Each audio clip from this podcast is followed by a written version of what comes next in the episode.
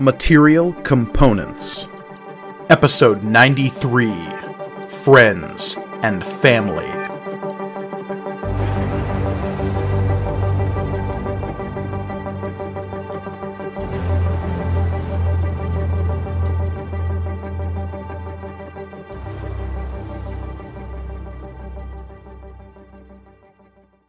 Greetings and welcome to Material Components, the actual play RPG show all about intelligent items and the adventurers who love them. I am your humble dungeon master, Mike Gargoni, and joining me, as always, are my stalwart adventurers. Hey, adventurers, thanks for being here. Oh, Yes. Thanks for having us. Yeah. Greetings. Yo. Hey. Got anything else? Uh, hey, folks. I am Olivia, and I'm playing Tirza Cloakbearer, Child of the Outer Storm. I'm Elliot, and I am playing Cherish Ironstrike, the Tiefling Sorcerer. Hello, everyone. I am Michael, and I'm playing Sid Emberlight, half elf rogue. And I'm Reed, and I'll be playing Grawl the Hobgoblin Warlock. Indeed. And of course, before we begin today's session, I would like to ask the question I ask every time, and that is Do you remember what happened the time before last? Hmm. Because last time we had our fucking five hour epic one shot in a Nordic horror setting. Uh, but Was the it time five hours? it ended up Yeah, being a a little five bit. hour Close. Yeah, yeah. it was pretty nuts. Wow. wow. Look, there was a lot of stuff Wow. to do. A lot of stuff going on. But there's even more stuff going on in this, our prime continuity. Uh, Mhm. and I would be curious to ask if any of you remember what happened last time in that continuity. Had a little Dreamlands meetup. Hangout sesh with the Oh, with the bros. hmm In the flesh. Great. Damn. straight chillin'. Straight chilling. Cracking Positive a vibes of cold only. ones with the boys. Yeah. Twas a Saturday, Odd. Yeah. metaphorically. Um, we had a big lore dump it's true. whilst we were cracking the cold Mhm. ones. The cold we cracked the cold ones. The cold ones being Our the minds. lore. the case. The lore Yeah. loggers. Yes. Lore Logger, that's my new brand name. Um, um, we learned some things about the valley. uh-huh. we did. Kinda. Like what? Um, we learned that, um, well, I guess the things we learned about the valley is mostly like just conjecture, like the valley suppresses the spirits of magic items, at least the ones that we have. Um, so going outside of this plane kind of developed them into more, uh, concretely sentient beings. Hmm. Start, started to have some memories come back to them. Yeah, about who they actually were. That is Yeah. a, a fairly Mhm. succinct way of putting it. Yes. Uh, yeah, you learned that apparently the Thank you, teacher. the, the intelligences attached to your forged bound items, if not all forged bound items, that's definitely Possibly all of them. yeah, possibly all of them, uh, represent larger spiritual entities that have uh, also found refuge in the valley in the form of the intelligences attached to forge bound items. And uh, something about the valley, yeah, keeps them keeps them small. Um, but uh, you, in all of your adventures, have kind of cracked the shell on those barriers that uh, would otherwise keep your forge bound items contained. I still want one, even if it's got a ghost in it. You've got one in your heart. I mean, That's not good. That's not where it's supposed to be. Oh. It's supposed to be in a thing. It's on clogging, the clogging outside that of me. shit up. Yeah. You got a friend. Mm, we also, Yeah, learned, we also learned a few things about your friend. You Awesome. did. we did. Yup. That's why I said it was family time. Hmm Hanging out with the Just- fam. Just a, a good old fashioned high school reunion. What did Yeah, we where learn someone- Three good friends. about the creature Mott? His, Reed? Breathe. He's, he's part of the Jar of and he well used to be, used to be. Probably, probably not going to get the strongest welcome if he was to pop back up there again. Uh, And he didn't. yeah. and he didn't. He very much didn't. He decided against that one. Yeah. Um yeah, uh we found out that Mott used to be part of the Jarashir, but there were differing um ideas about how the I guess the the living gate should be I don't necessarily dealt with is the right phrase, but the way in which things should be done. Either Yeah. like defeating or helping or what have you um, and that kind of created a a schism between a schism. I don't know how to say that word properly. Schism. Between right. Yeah. schism, okay, uh, between members of the kind of the old, old, old, old guard. the That is the conclave jar of the shard blessed. That one, that other name that I didn't write down. Okay, true. I'm gonna- Wait, it's the conclave of the That's why shard. you have Blast? me, my friend. I thought it was the conclave of the shard mind. the shard blessed, who were blessed by the shard mind. Uh, okay, gotcha. Oh, shard, There's lots of shards going on. So many shards. shard. Well, If someone doesn't Oh, make like a joke about sharding their Glad pants, it, I'm glad that we're getting all the shard stuff out now and not when everything was super serious, at least. it's true. Uh, this campaign's never been serious ever. no one's cried yet, ever. But yes, you learned that Mott was once a part of this conclave, this conclave which formed the basis, at least in part, of the Jarashir and their tenants. Um, specifically, the members of the conclave found a way to cheat death via investing their souls in specific items. That which sounds is different from lichdom. yeah, it's Yeah. absolutely Describe- hundred percent. It's it's the good kind. Yeah, described We've established this. It's lich adjacent. Yeah, lich adjacent, exactly. What do we call that then? Just the not liches? uh, it's it's it's kitsch. yeah. Hitch. It's Will Smith. They're all Will Smith. If only Okay. I've okay. seen Gemini Metaphorical Man. That doesn't end genies well. in lamps. Um, oh, mm, bummers. but yes, you learned that uh, some of those awakening members of the conclave include Tirza's own cloak, the aforementioned uh, member of the conclave who is named uh, Chan Sadagar. Though apparently these guys have lots of names. Too many names, Mike. I know it was a lot of names.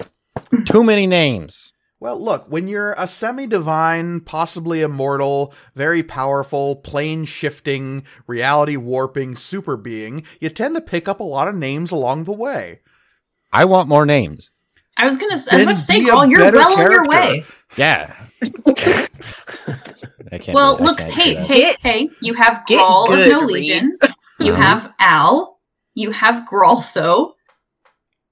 Grolso is a separate entity, though. Yeah, yeah. It's We've like addressed this before. legally it's me, but it's distinct. not. It's like those For tax import purposes. Star Wars toys. It's like Yeah. Lord Freighter. Um, Uh-huh. It's an epithet. Um, but yes, apparently the creature Mott, the eldritch companion of your uh, party warlock, was once a member of this conclave, and there was a bit of a falling out due to some uh, extremist ideals held on the part of the creature trapped within the archive. That being said, there is at least a willingness to work together that remains among the conscious members of the conclave, as Mott, for the longest time, was the only one to have achieved consciousness, and now only two of their number, Sadagar and the semi divine angelic giant known as Dorn, uh, have achieved awakening within the material plane.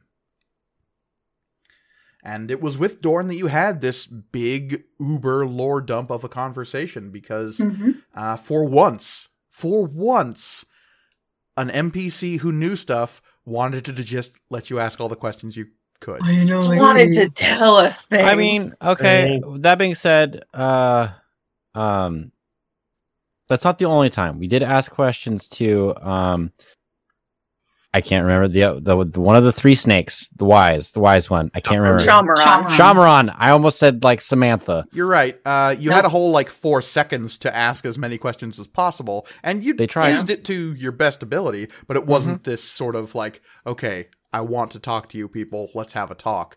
That last session was, Gotcha. and uh, talk Dorn did talking your ears off, one might say. And you learned a great many things about a great many things. Um, anyone want to bullet point some of the the stuff you learned? Mm, let's see here. Just looking in here. At the very least, y'all learned a little bit about your f- individual forge bound items. Yep. Any, Mine's Tiamat. It's just Tiamat. I mean, all signs point to Tiamat. It's it's a it's hard to it's hard for it to not be Tiamat at this point. which might raise some more questions. Uh, But at the very least, Tiamat's in your corner, so that's a good thing, right? I mean, it's better than having her not be in my corner, as in actively on the other corner against me. Well, that's the question. Are is she in your corner or are you in her corner? I think is the distinction that should be made here. Well, though, no, really, it is that Food for thought. she's in in Cherish's corner because she's definitely the like she's like massaging Cherish's shoulders and wiping off her brow in between rounds, Oh, and squeezing Just squeezing the water bottle. Yeah, yeah, yeah. Yeah, Telling yeah. to kick everyone's ass and to just not give a shit. adjusting melting things Cherish's acid, mouth yeah. guard. Yeah, Yeah. Yeah. Mhm. Love this. Cutting my analogy. face for some reason. Mhm. It's to let the blood out of any uh, blisters and like large welts that have formed on your head. Like horns. Clearly. I've never been in a fight. Yes. Cherish has though plenty. Uh, you learned at least a little bit about Stormpiercer as well. yes, we did. Uh, Mysteries was- abound. He was uh so I found out the language he was speaking was dream speech. Mm. um, which was interesting. He also appeared to have some sort of uh, blue gray shimmering outline sort of surrounding him. I, the player, have some theories. Sid has no idea what the fuck's going on. Um, I'm trying to- let's see here. Um, Yeah, it seems the the spirit that is within Stormpiercer, a Yeah. creature that was once referred to as Storin, uh, may be or most certainly is connected to the Dreamlands in some fashion. that's right. Perhaps because he knows stuff about from it. He he knows stuff about the Dreamlands almost instinctively. Mm-hmm. Stormpiercer himself is a little confused by these facts. Yeah. I'll figure it out one day. Hopefully, he's trying his darndest. He really He- is. He's doing his best. He is a sword. He is a He is sword. a sword. Yes. He's usually getting to the point of matter. Hmm. Sharp wit. Any other uh, important information you might think is uh, relevant going forward?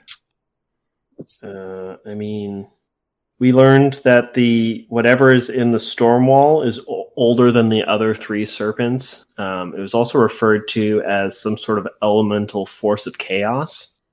Um, we don't fully know what that means yet. Um, It was theorized that the entity which resides within the outer storm, or perhaps is the outer storm, there seems to be some debate as to where one ends and the other begins, but Mhm. Leastways may in fact be a primal elemental entity from the Yeah. dawn of time, the likes of which has confronted and overcome gods during the the dawn of creation and apparently Hey. Zenerva's just using it to fence in this valley. Good idea. Except for the fact that it's not. So yeah. Oh, Just except for everything about it, yeah. yeah. It's all good. Um, let's see. We learned that the Skein Witch was a weapon of Mechanus.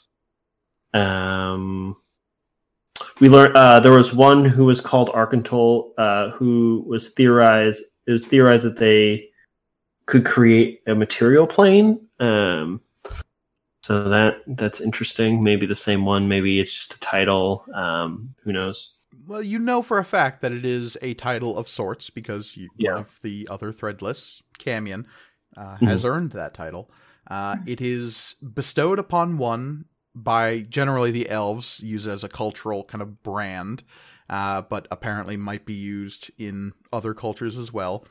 Uh, when referring to someone who has attempted to reach beyond what is usually considered possible or uh, within reason for mortals to achieve. Uh, the the warping of the natural order of things is the hallmark and the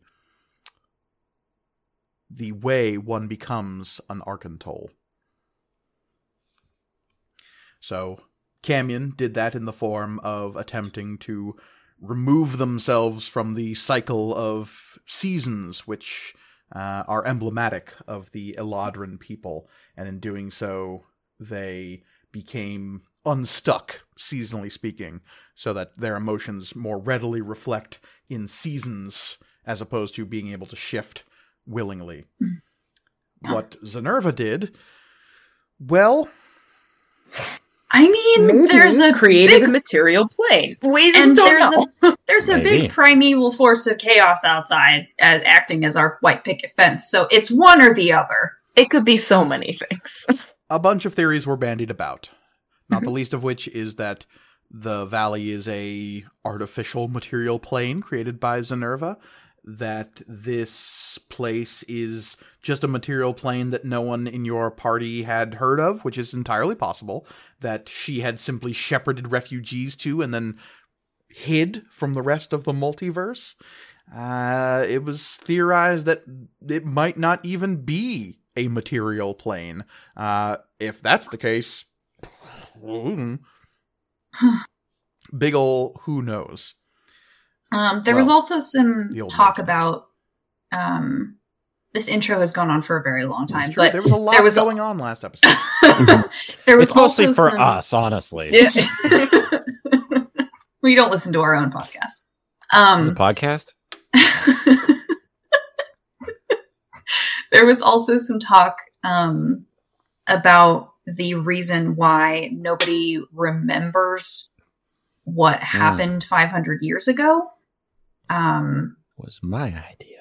because Grawl has searched in the archive for what that could have been and found nothing, and we haven't really talked to anybody who remembers. So there's a theory about some sort of grand modify memory uh, being cast Mm. by Zenerva, but that's again just highly conject. Uh, I'm probably wrong about that, and that's fine. Fairly But- wild speculation. Yes. Yeah. but not a bad theory.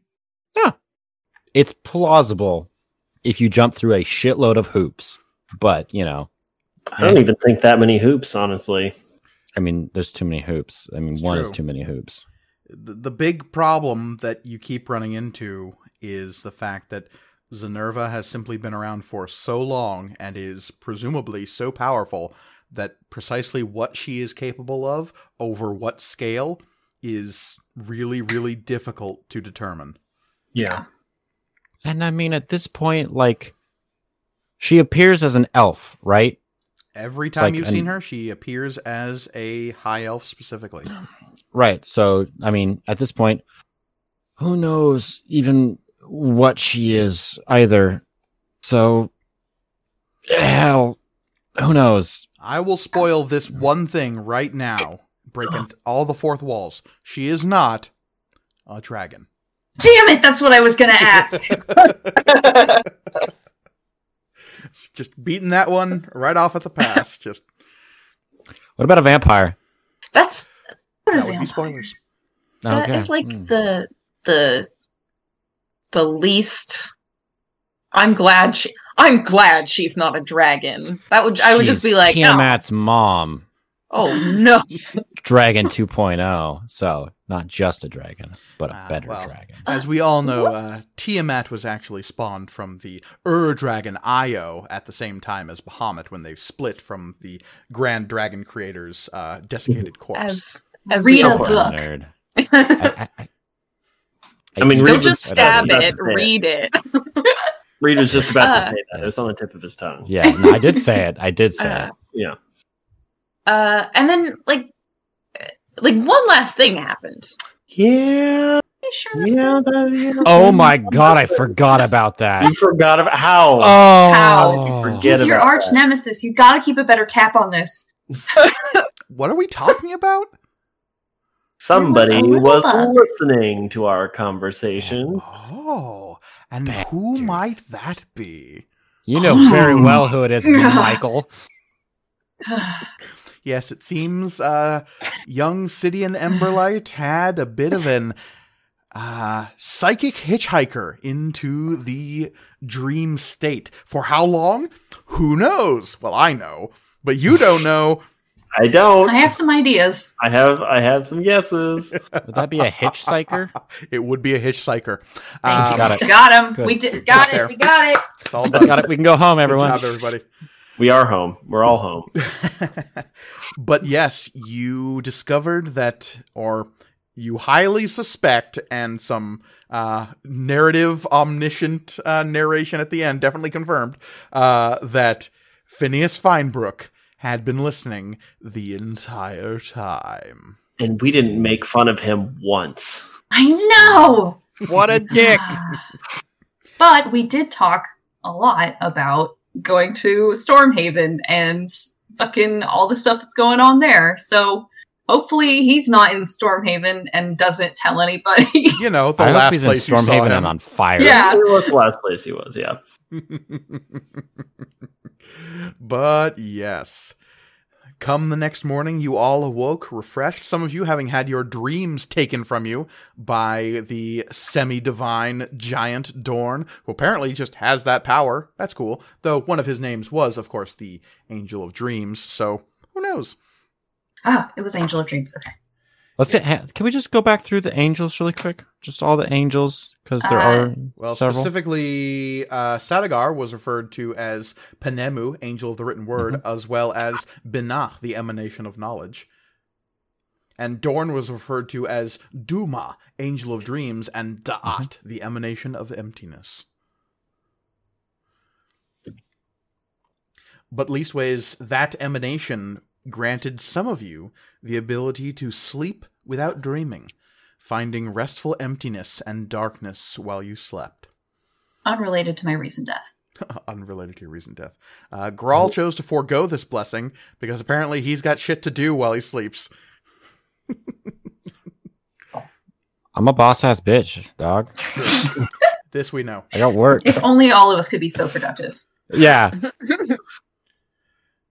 Uh, yes. Um, and I believe we have awoken to Grawl telling us that Valor's gone. So that's another thing. Oh yeah. Yes, we find the threadless now, or at least these four threadless, as well as Judah and Talila, having awoken, having their hangovers cured by uh, Tirza's lay on hands ability. Which, by the way, uh, Olivia, if you could just mark off twenty-five points of lay on hands are gone. Um, if you wanted to cure everybody's hangover. Ma- Whether or not that's relevant over the course of the day, who knows? I'm just letting you know that right now. Scrawl, Judah. hmm That's only twenty, right? Oh, I guess you're not counting yourself. She I didn't didn't. drink. I hardly drank. Yeah. Okay. I. I mean, wait. Did you cure my hangover? Also, I Yeah. deserve the suffering for having Oh, okay. Fucking audio listeners. audio This listeners, like that was a good reaction from all four people. Funny. Uh, okay, I'll mark it down.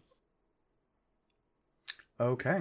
So, as you are uh, finishing up that story, and everyone is coming to terms with the fact that Valor is gone, having fulfilled his bargain with Zariel and descended into Avernus of his own free will. And Camion is missing. Uh, Grawl, you were told that they took Valor's decision poorly. Uh, where they went and what exactly that means, none of you are quite sure. What you do know is that they are not here. One person wore on hell. The last thing they'd expect. if anyone was capable and willing I to do mean- that, it would be Camion. Yeah. Yeah. so, as this story wraps up and you all sit in somber reflection of this tale, we find you now on the 28th of So, I think. No, this would be the 29th, I believe. Uh, yes, 29th of So. Uh, and Actually, teacher, it's the 29th. You're correct. and it is a little bit after noon. As you have all slept well into the morning uh, after the revelry night that was Grawlbash. No one died at Grawlbash, right? As far as we know, nobody gr- died at Grawlbash. We haven't checked though. It's true. Who would have died at Bash? Dog, that party was lit, okay? Shit was popping off, as the kids say. It's true. Shit did indeed pop off. Mhm. Uh, but as far as you know, beer yeah, nobody died. It's a booze donkey. It didn't have any beer. Um. Bad. Yeah, I mean. So we. We do have to talk about our plan to go to Stormhaven, but. Yeah, I don't know. We just have some decisions to make about Yeah. that. Is Stormhaven our next objective, or is Amberfell our next objective?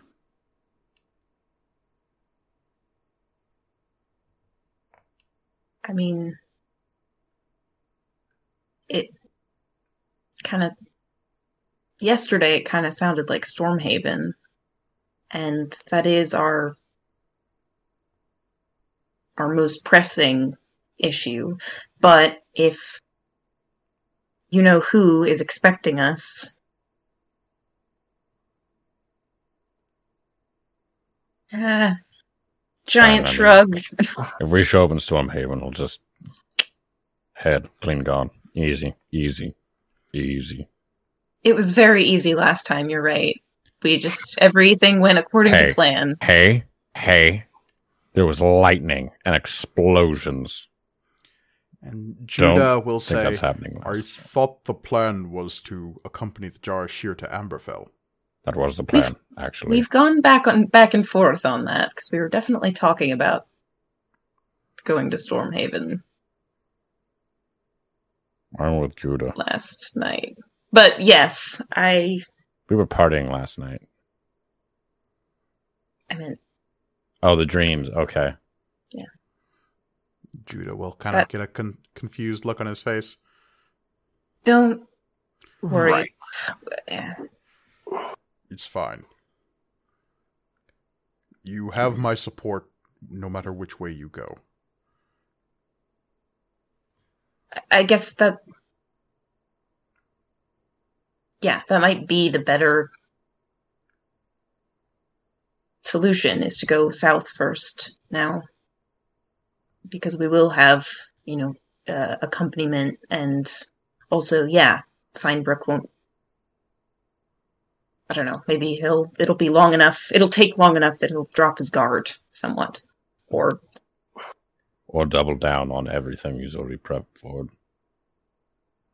I mean, I think, I, I think it's clear that the element of whatever element of surprise we may or may not have had is gone. And that's just a fact. And that's fine. We will deal with it because either way, we have to go to Stormhaven. Yeah. Hey, who knows? Maybe we could find something that'll help us in Amberfell. Who knows? Maybe a god. Could be. Yeah. And do we want to go to Stormhaven before talking to the old mage about literally everything?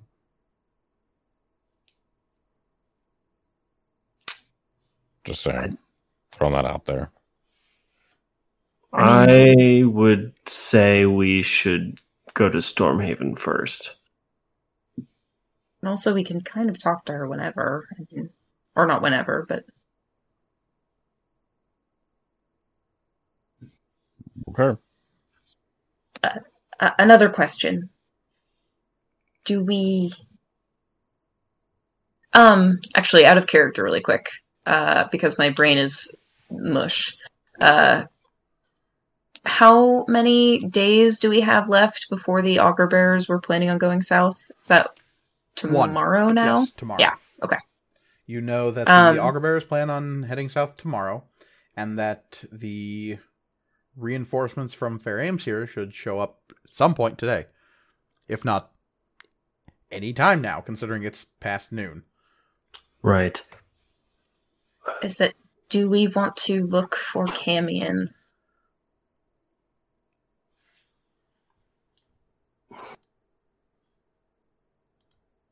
I mean, if they took off by themselves, do you think do you think they want to be found?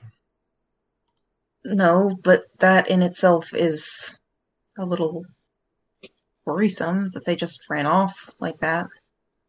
I will say Camion probably is not the easiest individual to find. They're pretty Fair. good at covering their tracks if they want to. But does that mean we shouldn't try?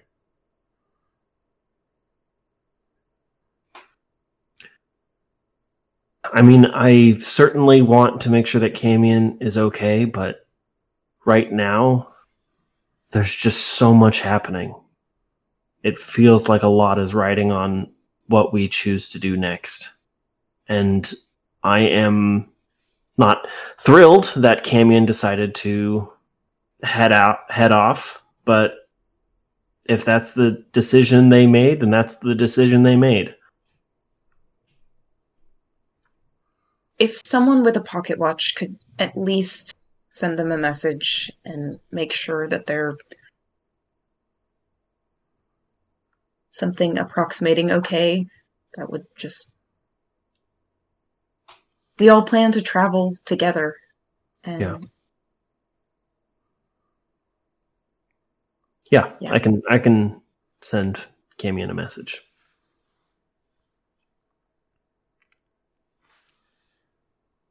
Should I do that right now? I. It's up to you. Yeah, I'll I'll wait till we we wrap this uh, meeting here. Um, Beyond the tent, you hear the sounds of camp noise. Uh, quite a few groans from people still kind of pulling themselves out of the the morass that was the in- overindulgence that uh, was Gralbash. It's, it's probably Was uh, Uh, a rousing success. mm, lay on hands gets Damn gets right. rid of the like actual hangover symptoms, but it's still probably just like deeply tiring to have been up that late and Oh, yeah. Mm. partied so Worth hard. it. And there's Fucking something worth to be it. said by, or there's something to be said for the uh, radiating waves of shame that are coming off of many members of the Jarashir who let their hair down the previous evening. Yes. yes. Sinners. Yeah. it was Grawl's ultimate goal all along. Gotcha. So some of those groans aren't just from hangovers, but also from like, oh gods in triplicate, forgive me.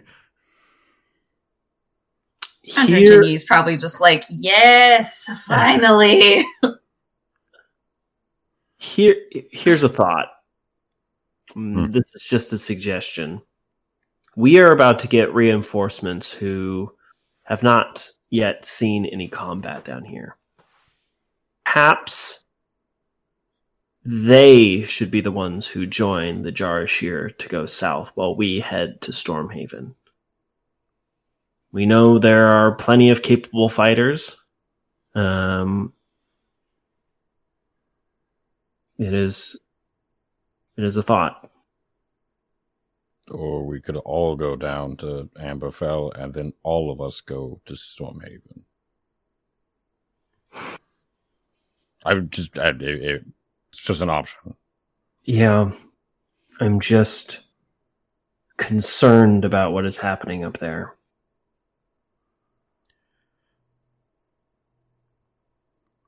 I'm not really sure what. I mean, none of us know what Atticus Carter is doing at all. We don't know his plans. We don't know what has been happening up there, and that is concerning. And the longer we leave that alone, the worse it gets, I'm sure.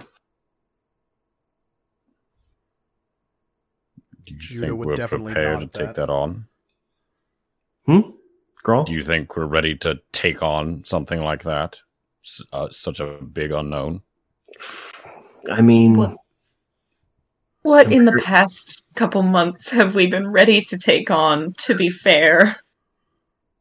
I agree with a- you, Grawl, but We have an opponent that's actively working against us, whereas we are wor- before we were working to close portals that were just trying to get here. They know our plan going into Stormhaven. maybe.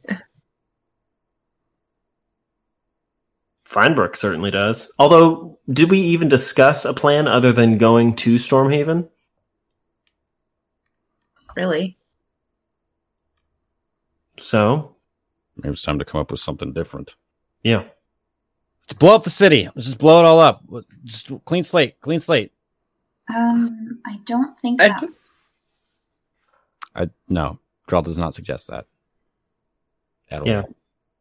It wasn't really. That was a weird voice you just used there, Grawl. Yeah, Grawl. Uh, this is Grawl's um, uh, customer service voice. It's a little bit Mm. higher. Yeah. Ugh.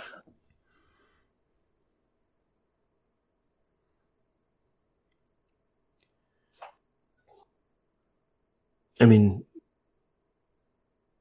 that does bring up a fair point. Are we just going to march up there? Are we going to find a way to teleport into the city? There's a couple of teleportation circles that we're aware of. That would be a quick, efficient way of sneaking into the city. Judah will turn towards Cherish. You can get us there that quickly? As quickly as I got us here. Well, I mean to Fort Birch anyway. Hmm. If we talk to Zenerva before we leave, then I might try to convince her. Well, okay. Did I with my very keen mind, could I reasonably copy the uh, transportation circle, the teleportation circle that I saw in the main like tower at the of the Guardian Guild? The um, At the Haven Guard? headquarters of the Haven Guard? yeah. Um, yeah, I'd say that's possible. Okay. Um, yeah, that would transport you to the Haven Guard headquarters in the Dustwater district. Yeah. And I think, in fact, we talked about that a few episodes ago because we also, it was brought up that we would be teleporting into um, a police station. Mm. Effectively. Yeah, so like we should contact Preet Keel before we do anything. Yes. But since he's Reserve a seat. contact, if so we, we could, don't get arrested immediately. Again. we all we also don't know anything about what's happening in Stormhaven other than wait, do we know there do we know there was a dragon fight? Nope. Mike? Yes. Wait, do we? you, We we did? Okay, I thought so, yeah. you talked to Zenerva before Oh yeah, all the dimension hopping nonsense. that's right. Yeah. You know Yes. that apparently Pyrescale got into a conflict with three other dragons in He was being a dick. He deserved it. uh, sure Got his ass beat. above the Old Haven district of Stormhaven. Uh, Mhm. There was apparently a couple of fatalities, one of which was, in fact, Pyrescale. Uh, the Probably. burning dragon was buried in a sinkhole in the center of the city. uh, which resulted in a bit of a fire, which resulted in the near destruction of the Godsboro neighborhood of Old Haven. Yep. Now, the rest of the city has also plunged into something approaching chaos Mhm. because after the death of the Lord Mayor, um, it appears as though instigators throughout the city have uh, caused something of a gang war to erupt between the different guilds within the city who are vying for power. Mhm. Not least of which, of course, is the Bards Guild, who are sort of trying to play everyone against each other, as well as the populace, uh, the general broad populace of Stormhaven. So it is a very chaotic situation, and their sides aren't necessarily something that they have in. Uh, they have them in abundance, I should say. There, there is not like two sides of this conflict. There are perhaps dozens of guild masters and associates vying for power within the city. So it has kind of become something of a, if not war zone, then at the very least a uh, logical endpoint to guild structured capitalism. Yuck. Go figure. Um. Yeah. Um. Hmm. I have a bad idea. Shoot. Yeah. Um. Is Talila in here, by the way? she has been like kind of just looking into the middle distance this whole time, her little feet dangling off one of the cots. In fact, off the end of uh, Tirza's cot, where she's remained sitting this whole time.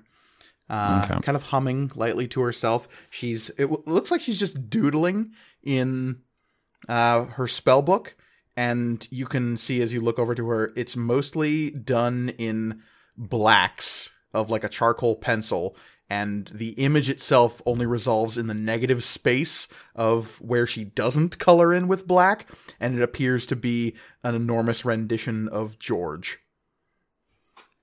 She's so talented. Yeah. Uh. Right. So if Feinbrook has been listening to everything, he knows about our ability to teleport everywhere, right? So theoretically, he's expecting us to teleport in. You do know that he was only listening in to Sid's dreams. That's why Tirza wasn't able to detect the weird, aberrant Hmm. Hanger on. Okay. Yeah. I don't. No more dreaming for you. I yeah, we already took care of specifically- that. Yeah. No more. that- Literally. Can't do it. Um. What if we just completely got rid of that option? I'm not. What I can't if- give up the spell until next level. No, I no. You're funny. You're funny, Jarrett. What if we just went under Stormhaven? through Underhaven. You're right. That does sound like a bad idea. Yes, it does. Do you think they'd expect that at all? How would we get there? Talila, I'm would trying you to know think. how to get there? And Talila will blink as though she's just now l- paying attention to what's going on. And she'll go, Hmm? What? Right. Where do you want to go, Grawl? We all, do we all know that Talila's from the from I can't even fucking remember what Uh, it's called. The Underdark? Judah, Underdark, Judah yes. is the only person because that was when we were in Stormhaven last that we discovered that. I'm pretty sure. Yeah. Okay. And I, I don't know. No, Judah Judah maybe know. already knows that, but Because that's where they went to go find the on their quest to find the um right. deck of many things. All right. So Talila's from the Underdark. Blah blah blah blah blah blah. Theoretically, if Talila knew her way through the Underdark, would we be able to go through there to Underhaven and then through wherever up to wherever we need to go? It's possible the Underdark goes everywhere. Okay. Would you be able to guide us or no? It's okay. if You I- don't. I haven't I haven't been down there in a long time. I Okay.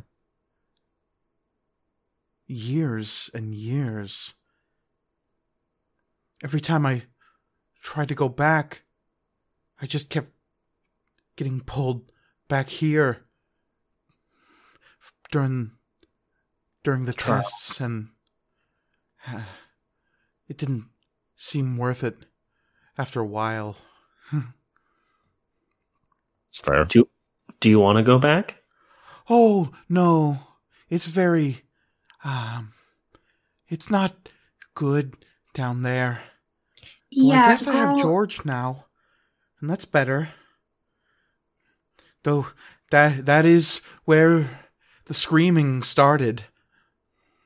Right. Yeah, girl, um decent idea conceptually.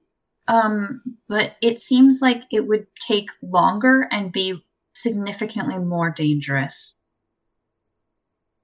All right. They certainly wouldn't see it coming, though. But I Nope. I agree with with Cherish. It, it would t- it would take a a long time. It's not there are no straight roads down there. It's all twisted and tangled. There's, there's knots, and it it loops back in on, on itself a lot. Oh, by the way, I'm not talking like we go into the Underdark here. I'm saying we get real close and then we go down and then come back up. Oh, gotcha. Yeah, I'm not saying we go from here. That'd be insane. Yeah, I, no. I, I figured Yeah. that's what, Okay. what you meant. Yeah. Listen, who knows with Grawl and Reed? Why don't we just go down there and just live? Just fu- screw it Why all. don't we just Just- build a home for ourselves? let's be more people. I have the complexion for it, so it's fine. If you just wanted to get into the Underhaven from outside the city, oh yeah, that's a lot easier. How would we do that? Oh, that's not hard at all. You come in from Nightside. Yeah, Hmm. that, that's, that sounds right. There's lots of hidden ways in the cliffs by Nightside. I found most of them. When I was helping with George a little while ago, I was able to find lots and lots of paths.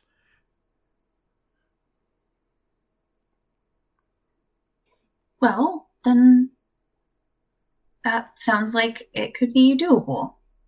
Where would we want to come up?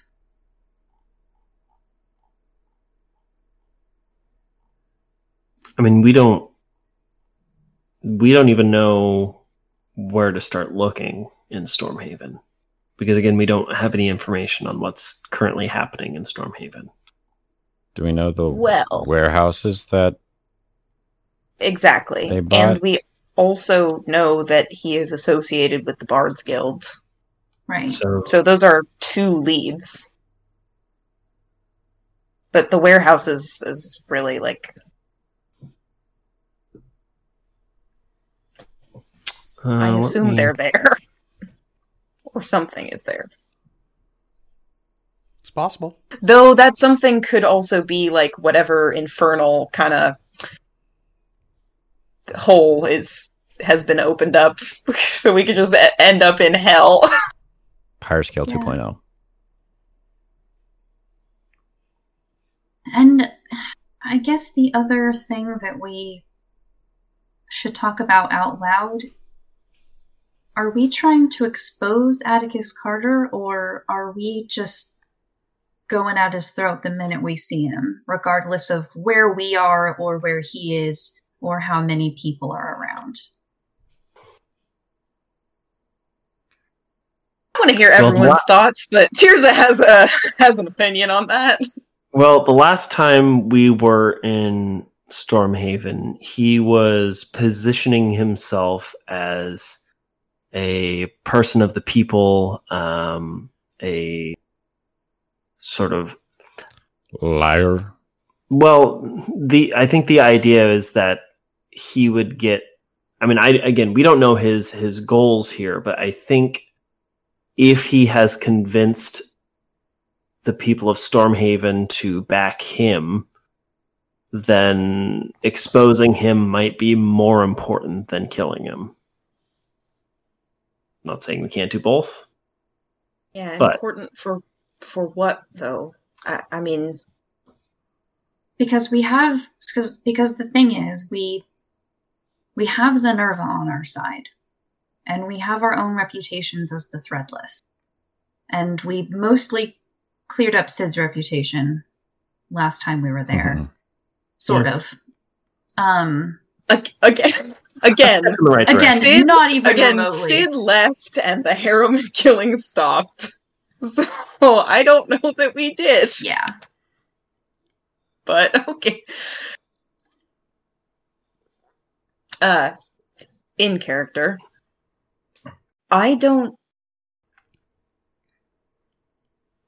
the, Need, here's the, the problem the problem is not our reputations the problem is um lots of people trying to but lots of people glomming into an angry mob if we kill atticus carter and having to kill a bunch of civilians to keep them from killing us is what i'm more worried about That Are we like off in his head, like in the middle of town square, or are we, you know, sneaking into his bathroom and then just I mean, that's. doing the do? I mean, in the middle of town square isn't ideal, but if that's where he is when we find him, then we should have done it last time before he was able to amass popularity. right. But also last time there was an angel in the middle of a town square, so maybe I'm just- stabbing him in the bathroom is a better idea. I don't know. Sure, if we Less can arrange that, angels. that's yeah.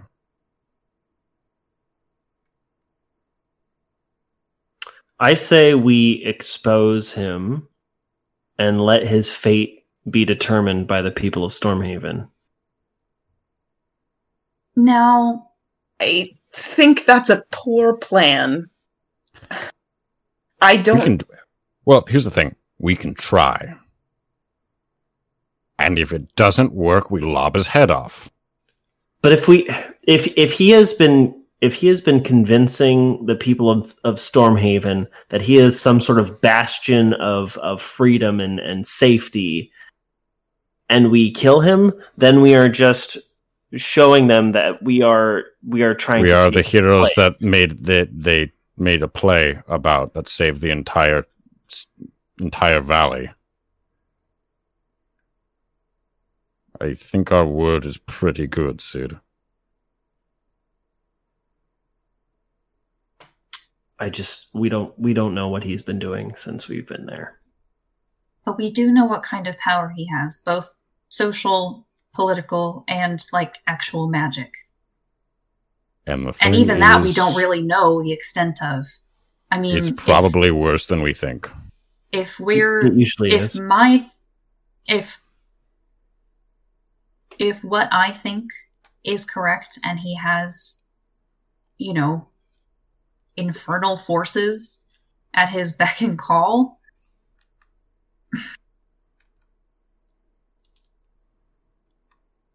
I don't think that the justice of Stormhaven is going to be able to do much against that. I don't know. Yeah, and Sid, I'll I'll happily be wrong. I would love for the people of Stormhaven to give him the middle finger and you know, decide their own kind of fate. I just don't know if that's going to happen. I don't know either. Judah will say, We won't know the situation until we arrive in Stormhaven. Unless we have someone who we can, who we can reliably speak to to find out exactly what Atticus Carter has been doing since we left. Now, that's an excellent point you bring up, Judah. Thank you so much for that. Make the call. I do have somebody who might be able to check up on Atticus Carter. Oh, Uh, old friend of mine uh, who has some uh, ties with the Bards Guild. One Cesario. interesting. Kind of ties? Well, he and I uh, did some sort of freelance bodyguard work for the Bards Guild a number of years back. Um, so you know he he he has some connections there. Fascinating. And do you trust him? Yeah, Well, worth contacting then. If he can give us the lay of the land in Stormhaven before we arrive, it could be invaluable. the only problem is that communicating with the Pocket Watch is only twenty five words, so he would have to communicate that in twenty five words or less, which may not be enough to really get a sense of what's going on there.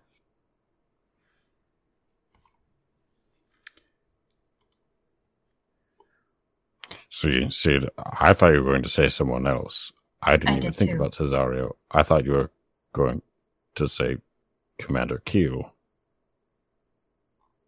Who is Kill. also probably much better at communicating large situations in 25 words or less. Could be. I But don't. could think- also not know what's going on.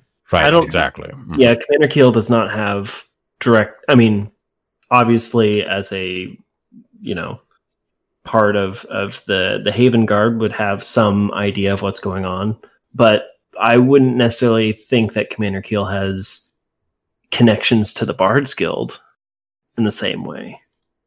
No, but contacting them both is not Oh, a bad we should idea. definitely contact both. I I completely agree with that. Does Commander Keel know that there's something hinky about Atticus Carter?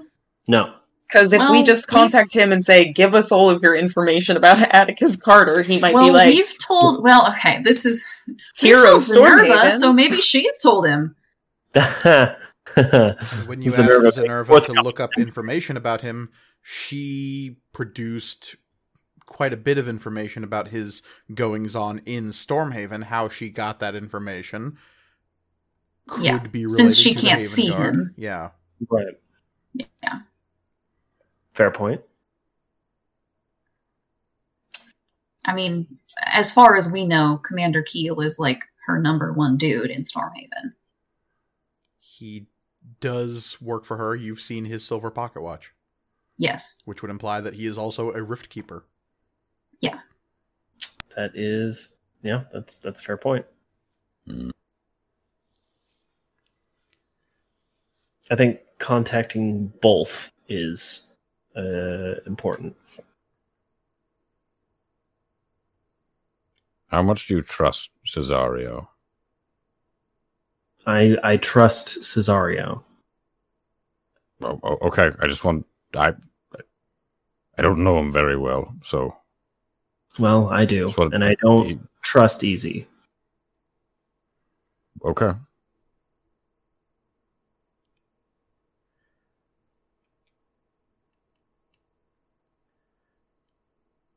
The silence that falls across the group is broken only by the light humming of Talila as her attention has gone back to her spell book after people stopped addressing her. Fair. Grawl, as you glanced over at her spell book and saw that image of George that was being drawn there, you couldn't Mhm. help but now start to put together that it bears a rather striking resemblance to Mott now. the the hands with the two fingers with the, the thumbs to either side of the wrist, the hunched kind of form of it, the the mandibled head. Obviously, she could have never seen what Mott looks like. Hmm. Unless. Unless You've never brought her to the Dreamlands. She's never been there as far as you know, but now like you saw George as he was being reassembled and now that you've seen Mott sort of in daylight as it were, albeit still hooded and cloaked, Mm-hmm. like the outline is there. If you were to make a, The a silhouette. the silhouette. If you were to make a like claymation maquette of Mott, this is what the wireframe would be. Is what George looks like now. Nice. That's concerning. As Talila finishes her drawing in shades of black with the absence of space defining the outline of George, she will look happily at it and kind of like hold her book out in front of her and smile. Um, and she'll turn the page and start doodling something else. Okay. Yeah, uh, I do not know what to make of that immediately. That's good because Other suddenly than- you all hear silvery horns in the distance. Shit. Talila will look up at the noise, as will Judah. As you hear trumpets being sounded. Shit, shit, shit. shit. Uh, uh, Tirza, how's my hair? Does it look good? Does it look good? Is it nice? Is it okay? It looks fine. You Looks like Fine you is not good enough. it looks like you You- just slept on it for like yeah, 12 hours. you yeah, and that you were up until like four in the morning. Um, uh, Why? uh, okay. Uh, um, uh, uh, Cherish, can you like press the digit pretty me? Yes, girl, I can Thank press it pretty you. Thank you, thank you, thank you. Uh, voila. And Grawl, you no longer have any dirt on you. No other aspect of you has been changed. Nope. Well, at the start, okay, that's fine. That's it's fine. Is there um, any reason that No, you need to look pretty all of a sudden? no. I can a make you smell kind of nice for an Oh. hour. Chuckle I, from I yeah, yeah, yeah. Do that, do that, do that. What do you want to smell like? Um, Sandalwood? That's a good one. does it smell like sandals? You should No, make him smell no. like grave moss. You know, actually, You I think she might make- like that. Excellent, an Right. excellent choice. Does that smell nice? Does it smell nice? It smells so nice, Grawl. She might actually be into that. I'm gonna do that that. smell Talila, that's a good suggestion. Boom. Uh, It's an earthy, Like freshly dug- kind of. yeah, okay. That's good. Slight- it's not Right. slight tinge you of know? decay. It's all fine. Mm, I've seen her patron. She'll be into it. It's Yeah. subble, you know. Yeah, mhm. The kind of smell you got to get close to to really appreciate. Yeah. exactly. It's the exactly. smell Dope. of like wet earth and cement, as well as a little bit of yeah that old decay, like uh, uh, chicken bones that you left out in the backyard for a little too long. Like some fucking goth perfume shit. Yeah. I know there's comp- there's companies that make grave moss perfume. But yes, it sounds as though the horns are getting closer, and they sound again in another minute. And you hear rushing about outside your tent. Shall we go greet everybody? Yeah, yeah. We should we should go do that. Ugh. Yes, we I should should. all go say hello.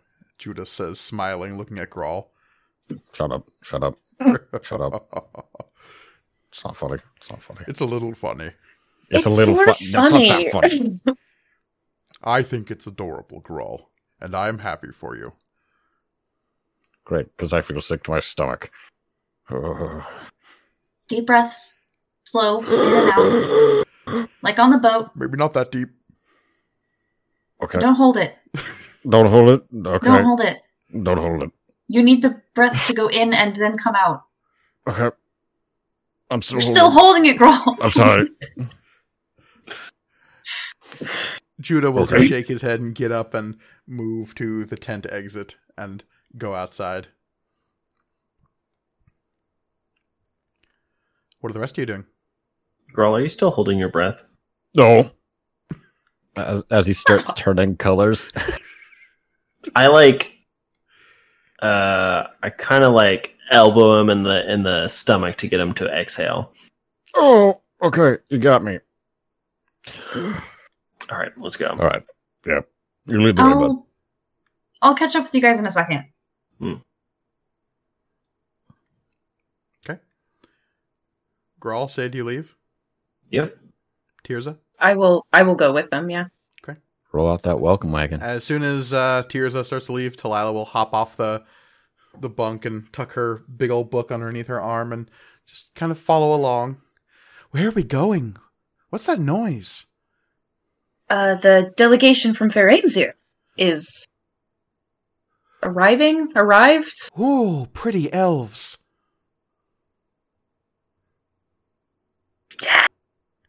There, Sid there- has a dad? We were all very surprised too. Wow. good. I mean, he has to have a dad. Like, like that's just.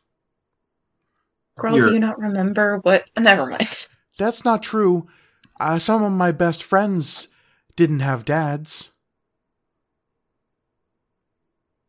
Are you counting George in that? Yes. Uh, yep. I I thought so. She's adorable in all the wrong ways. I love, I love her so much. Uh, And that's the last Yeah, thing are you they- hear Cherish as they are leaving the tent.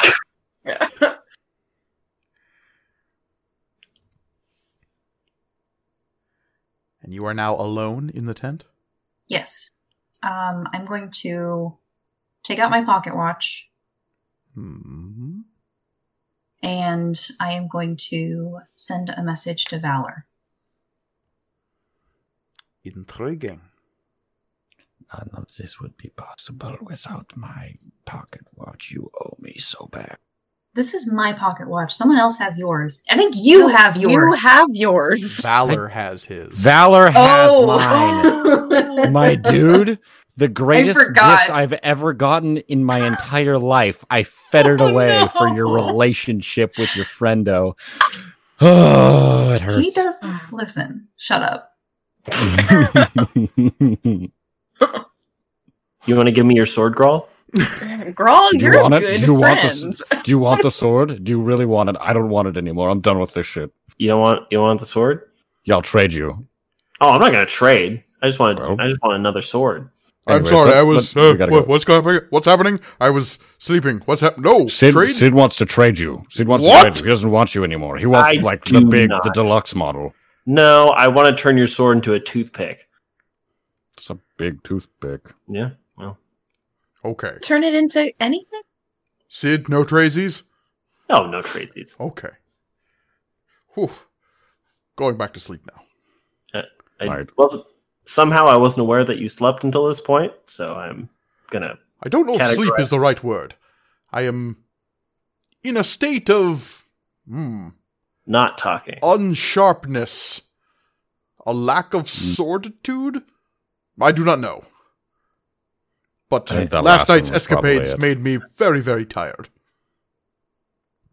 Well, take care of yourself. Self care is best care. Mm. Hey. Okay, I've got it. Thank you for all for stalling. Yep. Um, oh, I. Yeah, that's what we were doing. Yeah, Not just totally. That's totally our what we were doing. Uh-huh. Yeah. We're- you asked me what made us different than them. Our parents are alone. We are not. You're not alone, Valor. Please don't forget that.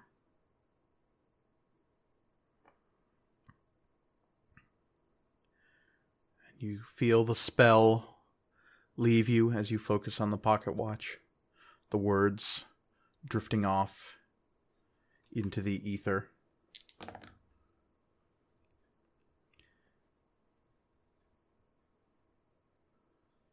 There's a long beat, and there's no response.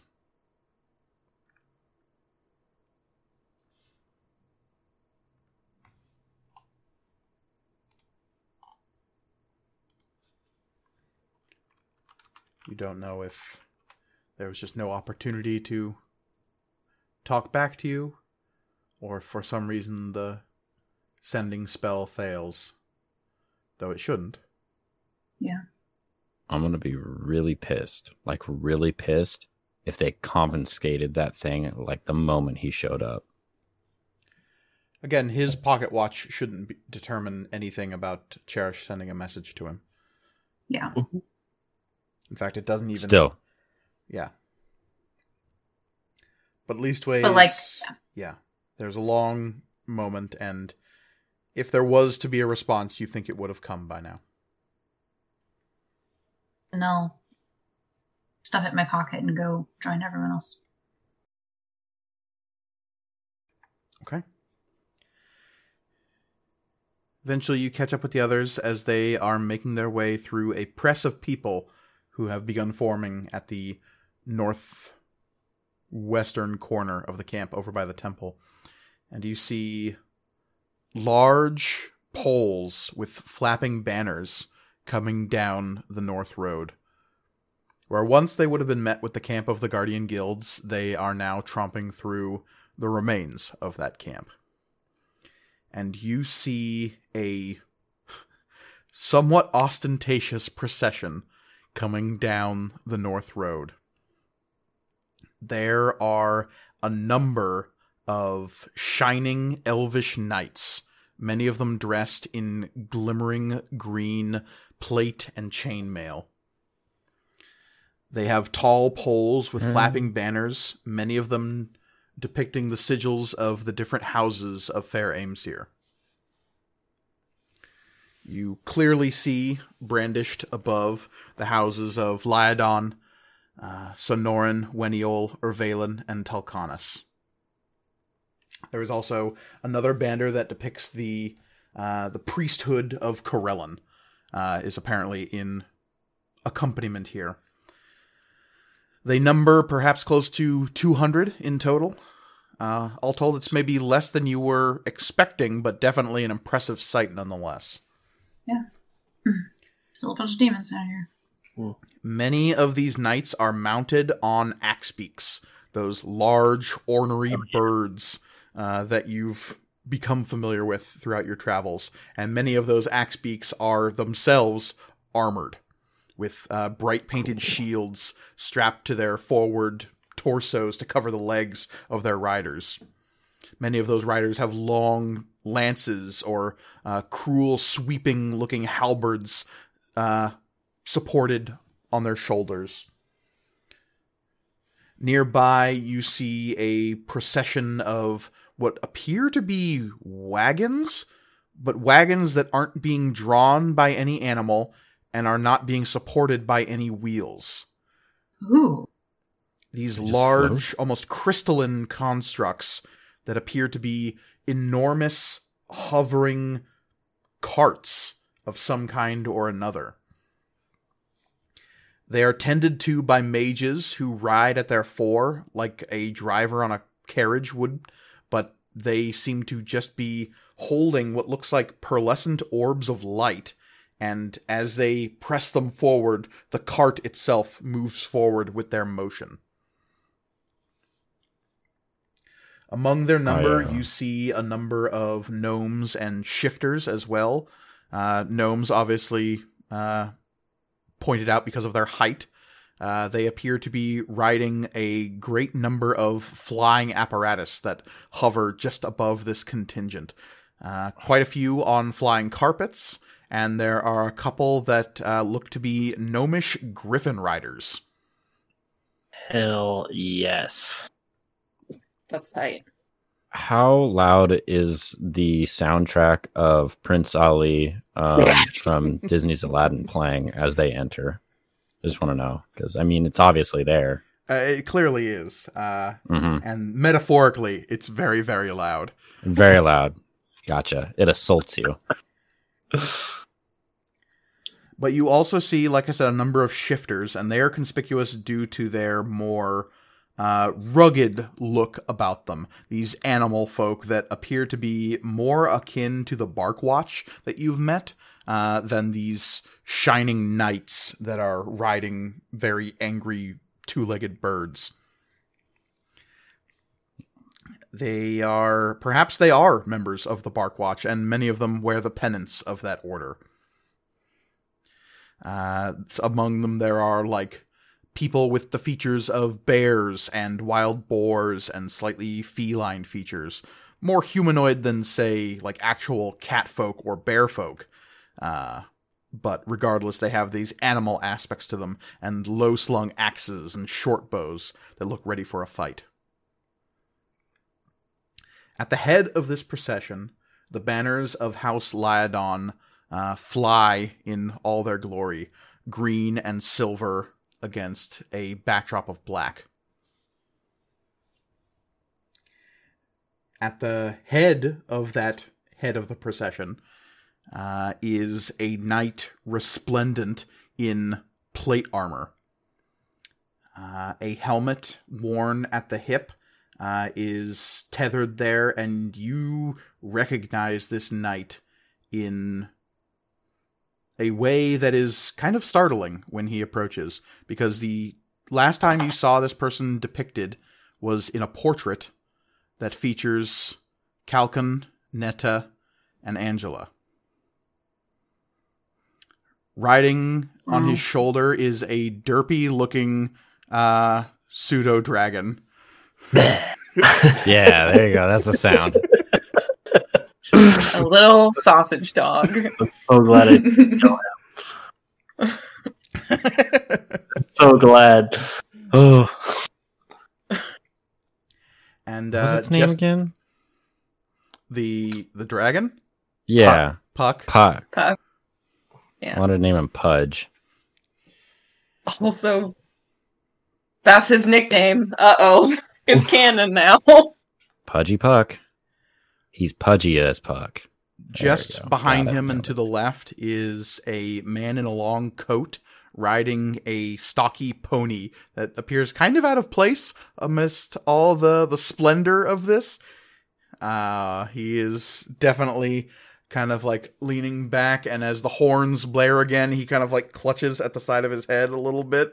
Uh, and just like blinks rapidly and turns back and like says something that even from a distance you could probably interpret as like does it have to be so fucking loud? Make way for I've missed him so much.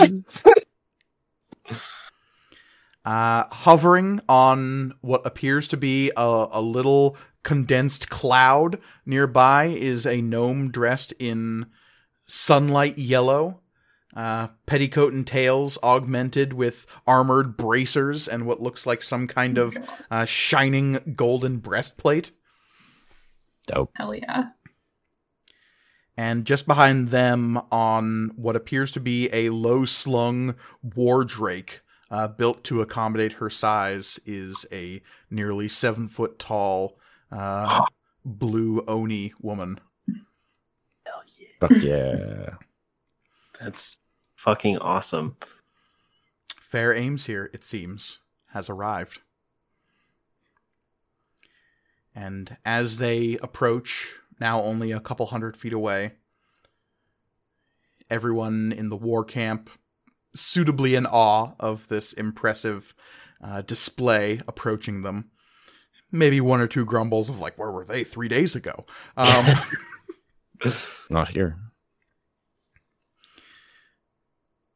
But as they begin coming towards the camp proper, some of the other auger bearers moving to the front of the Jarashir, Sedna the Scaled, and the other members of the Scaled Council among them. Grawl, Mhm. you begin to hear a low hum. What? No. What? what? No. No. What? How?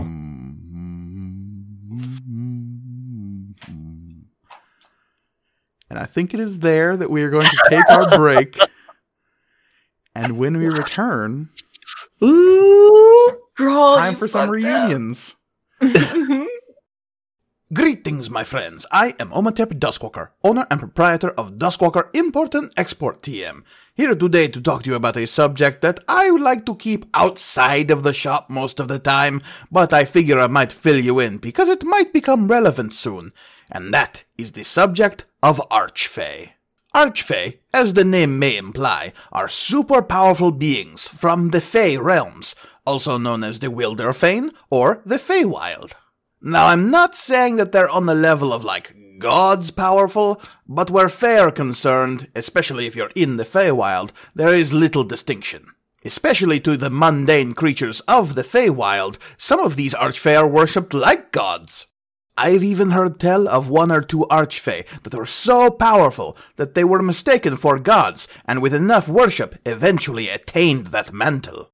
Archfey come in all shapes and sizes. There are Archfey of the woods, Archfey of the rivers, Archfey of stone, Archfey of the trees. Generally, Archfey will represent some essential aspect of where they are from.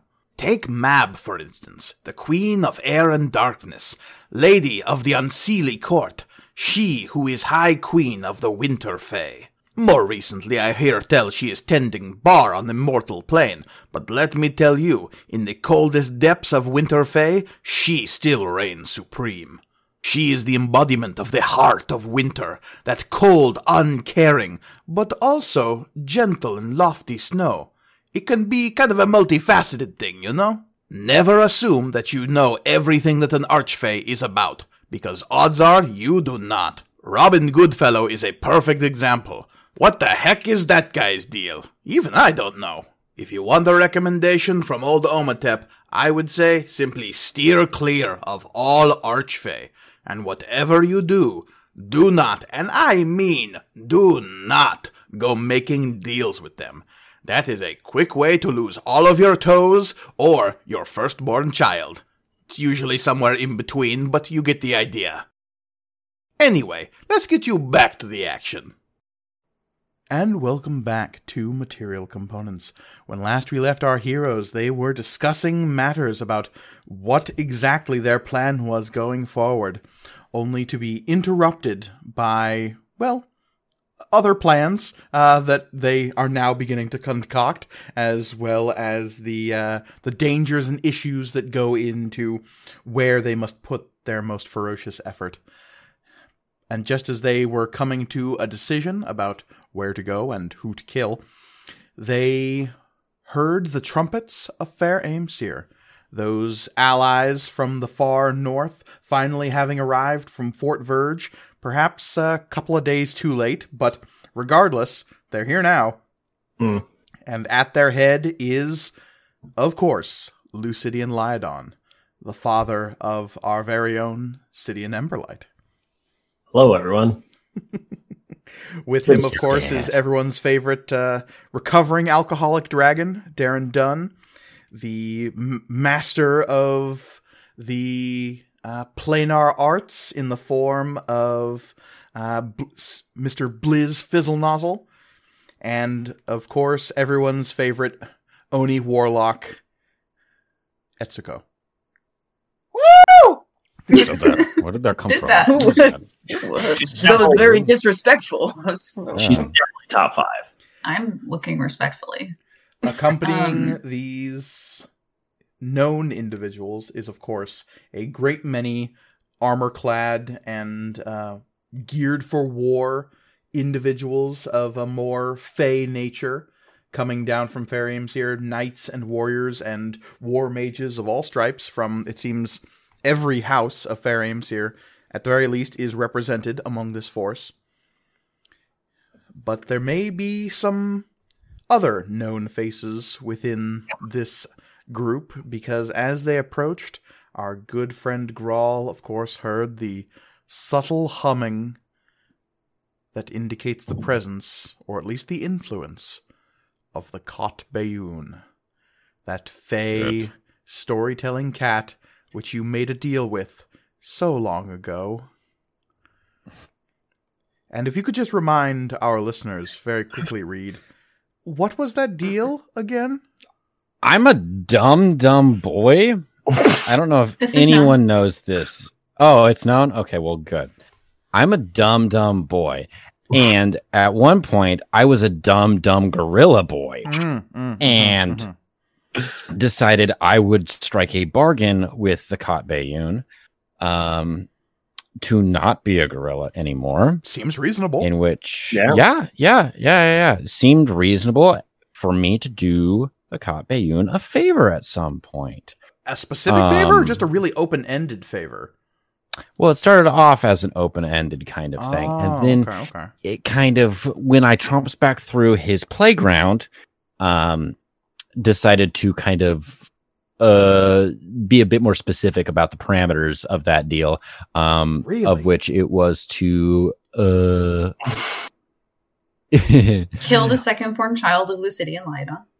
Or the House of Lyodon, I suppose. Yeah, yeah, yeah, yeah. Because Hmm. the House of Lyodon had stolen something from uh, the Kot Bayun at a certain point, which we discovered was some sort of dreamstone. Was it called a dreamstone? Was that right? Am I remembering correctly? Did we Possibly. even figure that out? Yeah, he said it was uh, Yes. something. It Yeah. was Yeah, while okay. it was while I was uh, unconscious after being a werewolf. You Oh, were nice, discussing okay. with them. yeah. I was busy mini good yeah. Although I don't Um, that. Lucidian used to craft wedding ring, wedding ring, necklace. I don't. It's been a while. Um, but anyways, it's not uh, recoverable by any means. Uh, because, in point of fact, it was used to craft Stormpiercer. Yeah. oh, Yeah. That's Yep. right. Ooh, that's awkward. Oh yeah. all No, that makes of sense, doesn't it? It's awkward, huh? I thought you Oh. were kidding when you said.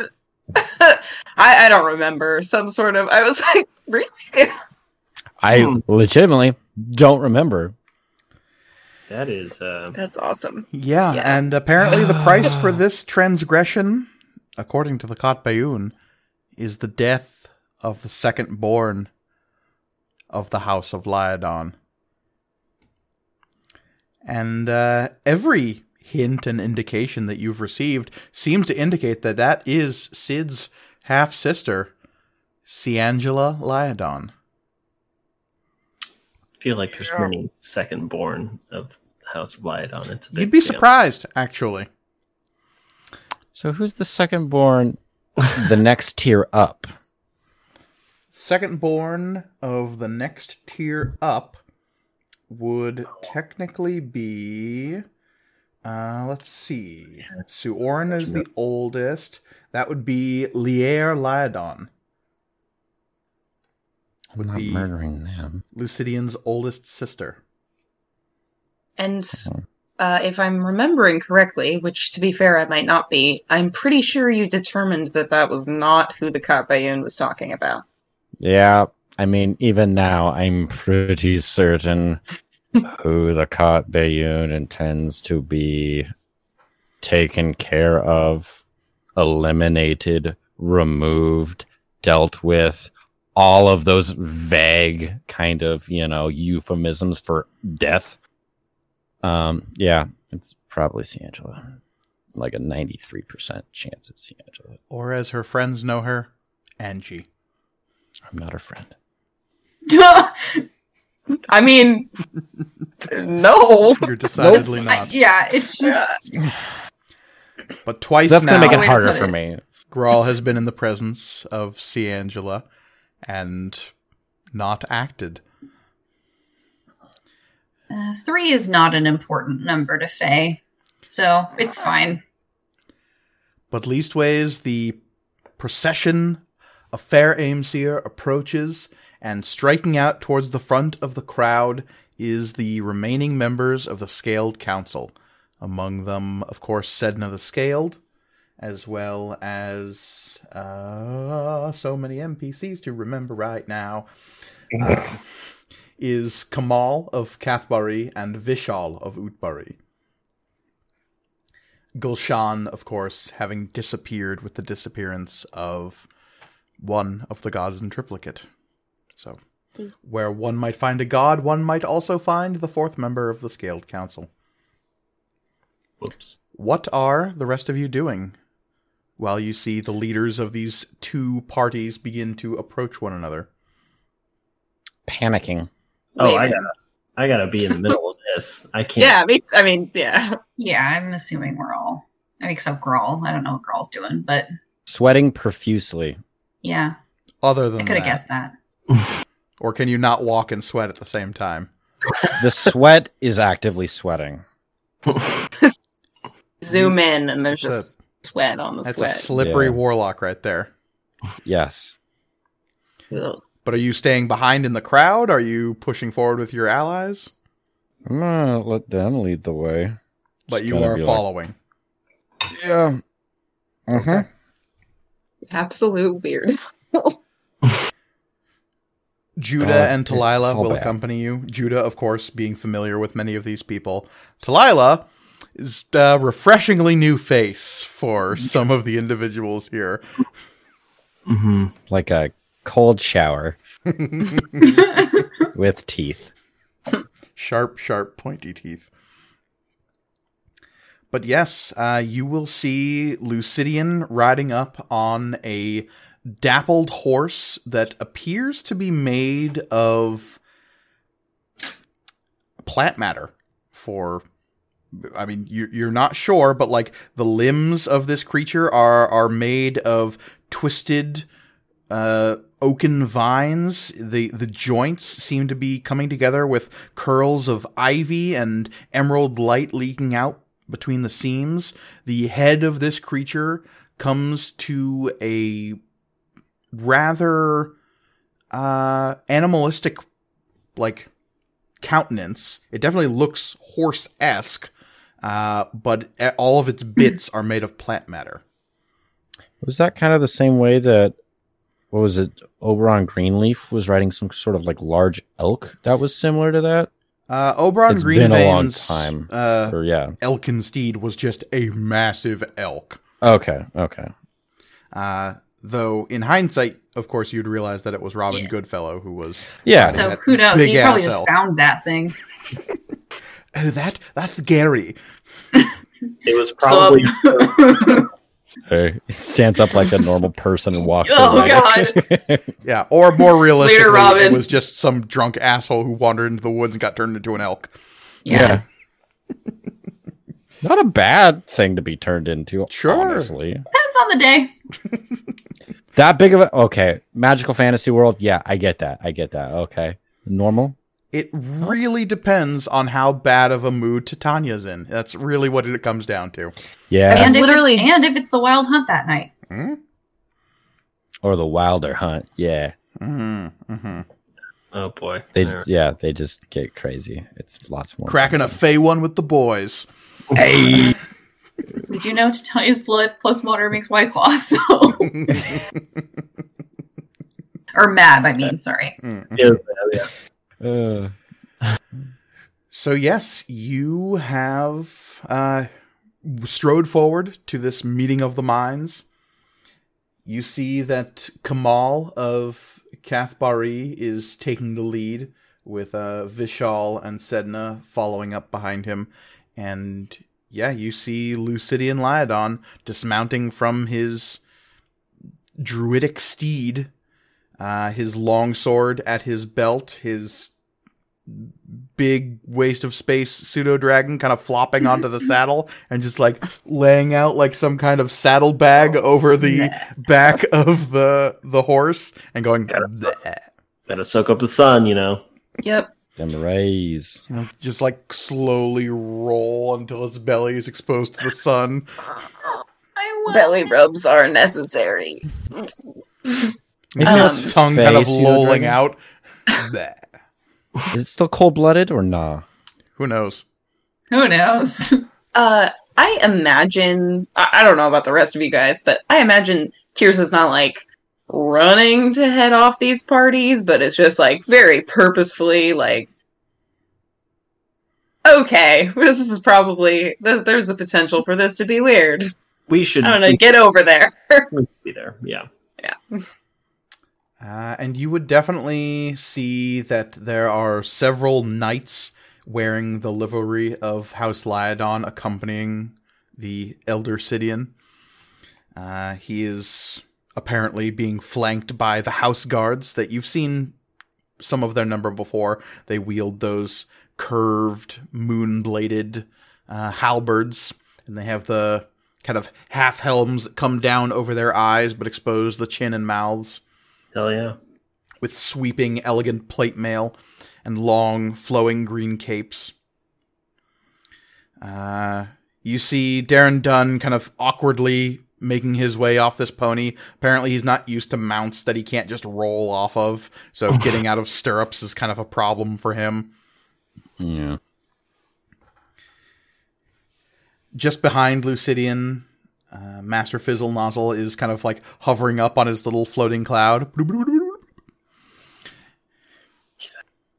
And in the near distance, you see Etsuko dismounting as well and kind of like looking around expectantly. Hmm. Looking for someone, I'm sure. Uh, Who knows? I don't know who that'd be. That'd be weird. That, that'd be So strange. yeah. weird. Yeah. As you're getting closer, Grawl, the humming. Oh, hey, not right now.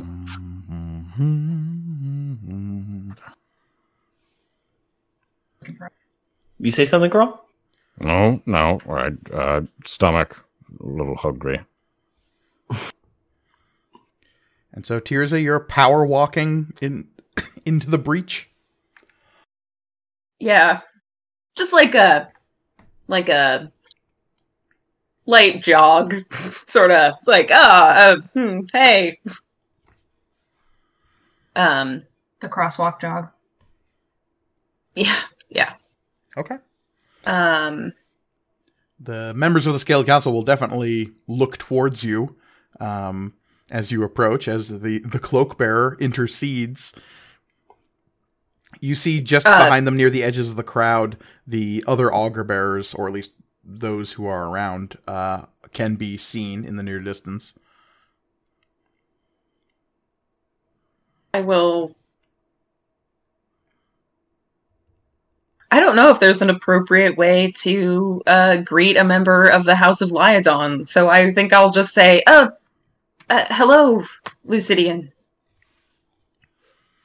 and the armored elvish knight Lucidian Lyodon will look towards you, and there's a, a half second of him going through the Rolodex in his head, uh, and then finally landing on, oh, this is one of the people with my son, uh, before going, ah, uh, Tirza, cloakbearer, yes, um, greetings, well met. Fuck this dude. No, um, He has interacted with you twice. I know, but I also did detail pretty much my entire life story to him on one of those times. Fair. I feel like Uh, I've met people at parties though that have done the exact same thing, and I don't remember who they are. Reed, what So- do part you remember?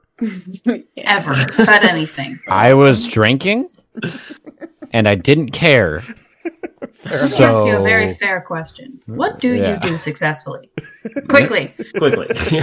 Uh, uh, uh, uh, uh. I I think at that point, Tears, Tears are just like will look back to everybody else and are like, okay. And Hello. Lucidian would definitely look past you towards the group, and his eyes would definitely settle on Sid. I kind of saunter up. Jesus Christ. Cherish says that. no, I was like, oh, they just tits. And you see Blizz from behind kind of brighten up his uh, sunny top hat, uh, now having, like, seems to have, like, a metallic sheen to it on the top of his head. Ooh. And uh, he will let out a little exclamation and say, Oh, you survived! Barely. I'm told there was some sort of planar disturbance down here. You'll have to tell me about it. It's a bit of an understatement. Bit of an understatement. Hmm. Did you guys not see the Demogorgon? It was like a jillion feet tall. How'd you miss it? And the gnome and the elf lord will exchange a look, and uh, Lucidian will say, "We were several days away when the, clearly there's a story to be had here." And again, the Demogorgon was about like hundred feet tall. It's not like you could see him from miles. Oh, okay. away. I thought it was like a skyscraper of a thing. I mean, it Feet was- is yeah, it's still big, but like, if you're ten miles away, you can't necessarily see a skyscraper. Maybe that's. I don't. it doesn't sound right, but I don't know enough about vision to dispute it. But leastways, Blizz will say, "Well, clearly there's a story to be had here, so I look forward to hearing it." And if you've uh, done more of, you know, and he'll make like a, a breaking uh, motion with his hands and kind of like make a kind of like necklace motion and a kind of swimming motion. oh that that or wait, sort of Yeah, that sort of. Right. Yes? We'll talk I'm not about it later. Okay. and from Wait, behind I slammed the you, lock 'cause we were in the abyss. Uh, Tirza, there is a light cough from one of the members of the Scaled Council. Oh, uh, right. course. Introductions. Yes, I'll introduce uh, the House of Lyodon, and vice versa. And Kamal, with his like big, uh, broad shoulders and bare feet and hands that are covered in scales, will stride forward and trade grips with uh, Lucidian Lyodon after introductions are made. Feet. I thought they were snake feet. Um, What are what are snake feet? That's what he has. Snake feet. they're feet that could belong to a snake. If they had one. What does that mean? They're all Uh, scaly. Okay, they're scaly tails. feet. They're vestigial. Oh God!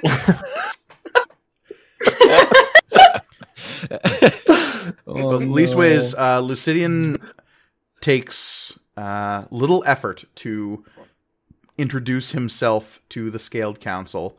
Uh, he will seemingly not bat an eye at the half snake woman who is Sedna the Scaled.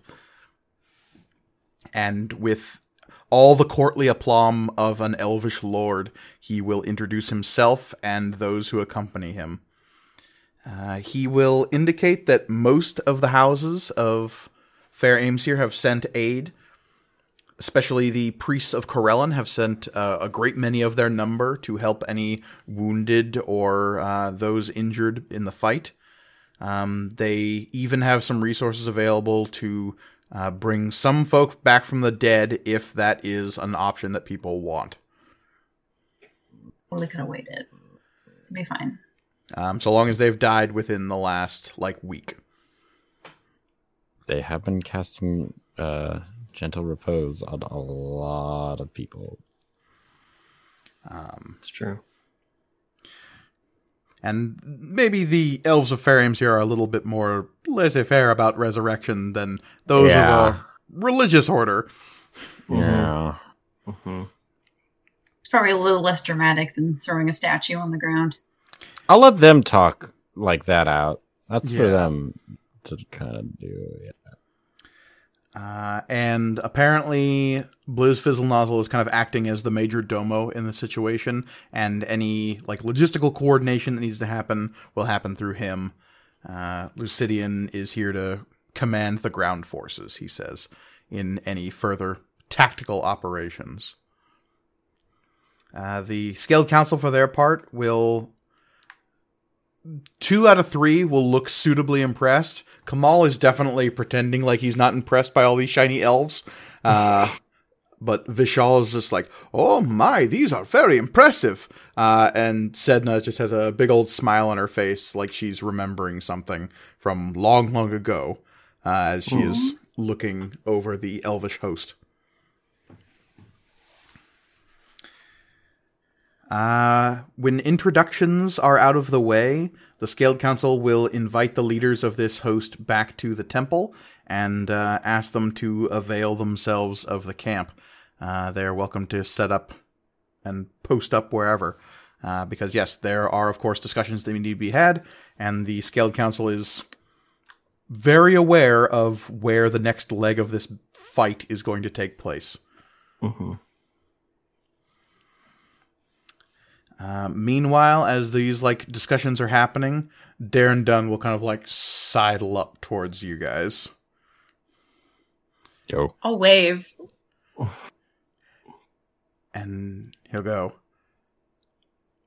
So this is like a war or something that happened down here, yeah? Yeah, Yeah. was. Fuck. Kinda. Yeah. Yeah. You all Totally. like doing all right? I mean, That's a loaded question, and you know it. That's Such a Hey. like Hey, we. we got a cool story to tell you.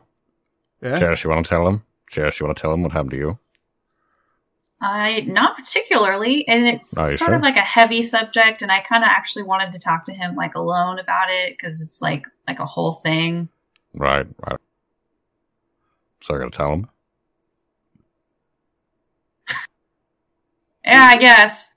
Yeah, Are you talking about Grawl Bash or yeah, Grawl Bash. obviously, what else could it be? Yeah. Yeah. Yeah. Oh, yeah. Of course. What else could it be but Grawl Bash? Yeah. well? Right. What other was- thing would hey, it Darren. have? Last night was Grawl Bash. You missed Oh, it. yeah.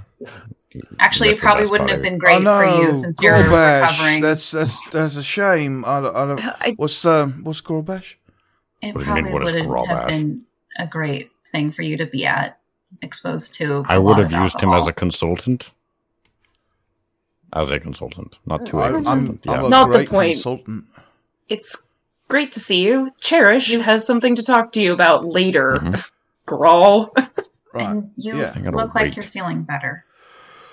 Yeah, I'm tops. I uh doing doing great. Um, you know, got all got got to come down here with uh with his dad and all the others and just doing um yeah, feeling feeling fine, feeling fine. You know, after the whole Tarrasque thing, I was Yeah.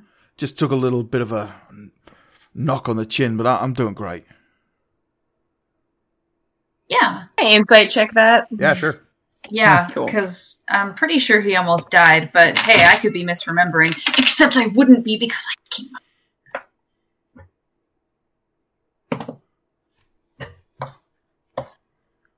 bad I don't get bonuses to insight checks on dragons. I should never roll insight ever again because I'm first. I rolled a nat one, so Mm. Yeah, he's fine. yeah, that's Doing great. He's doing great. 24. Might be the might be the best he's ever felt. Clearly, sobriety is doing wonders for him. Um, Yeah, 24. Uh, something is clearly wrong with him. Uh, and Yeah. when he says that, he winces slightly, and you see his hand like almost go to his ribs, but then he stops himself.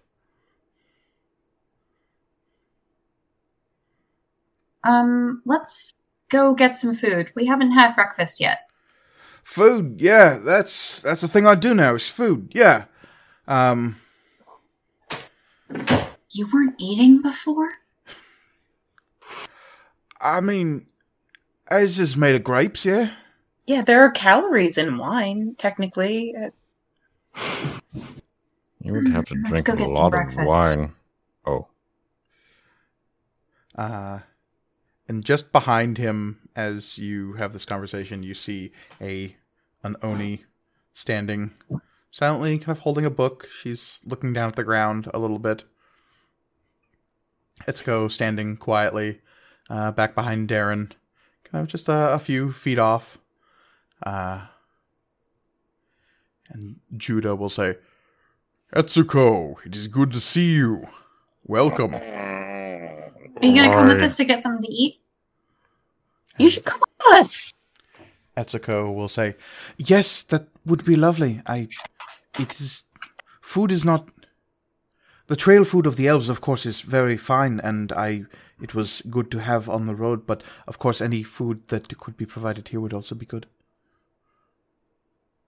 I can make it taste a little bit better with magic too.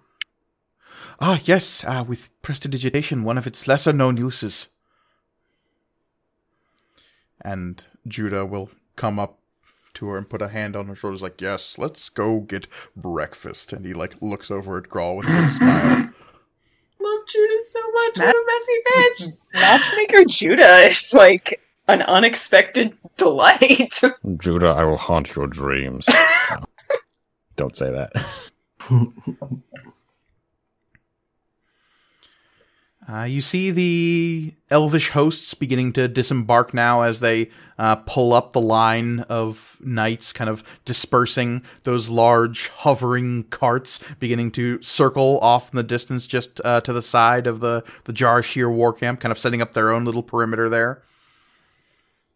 As they do, you see these big poles being extended up from the center of these um, hovering carts, whatever they are.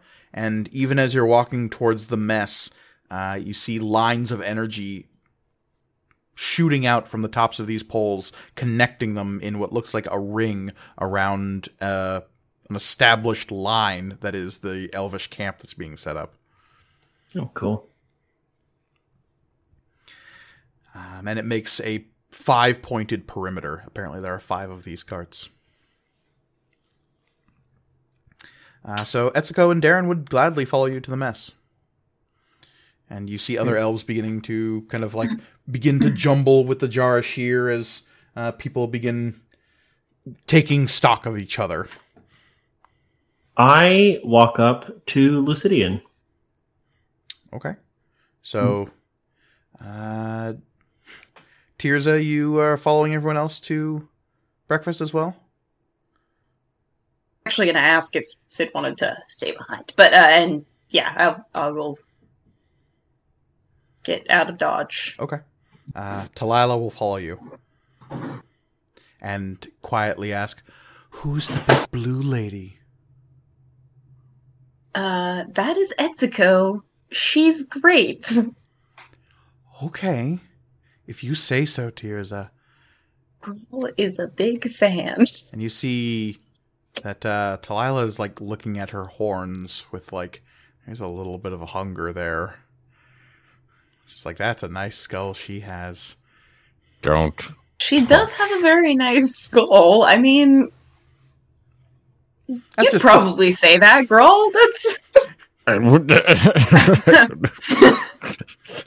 And as they take Nice. off, Sid, you uh, approach Lucidian, who's standing right next to uh, Blizz Fizzle Nozzle, who is still in talks with the the Jarashir leaders, and they appear to be inviting him back to the temple.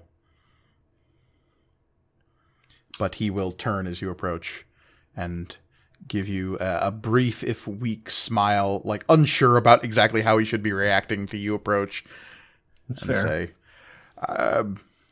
"You all uh, go on ahead. I'll I'll catch up."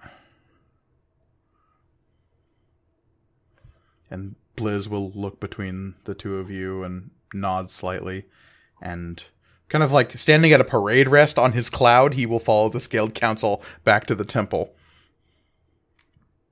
Uh, the two knights who are accompanying Lucidian uh, the elder Sid will kind of give them a wave and they'll back off by uh, about a dozen feet.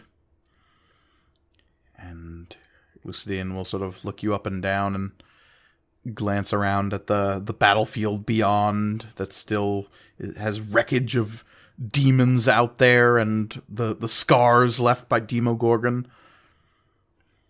And he'll say, This is uh, quite a quite an adventure I'm sure you've had here. It was a lot. we have um it, it hasn't been that long since we've been here, but uh boy, a lot has happened. I, can you believe it's uh, barely been a week since you left Fair Aimsir? Honestly, it feels like an eternity. Time has uh, lost a bit of meaning these days, yeah. Yeah. Well, uh, But I- I'm glad you made it through. I I'm glad you made it here. You came. Nothing could have stopped me.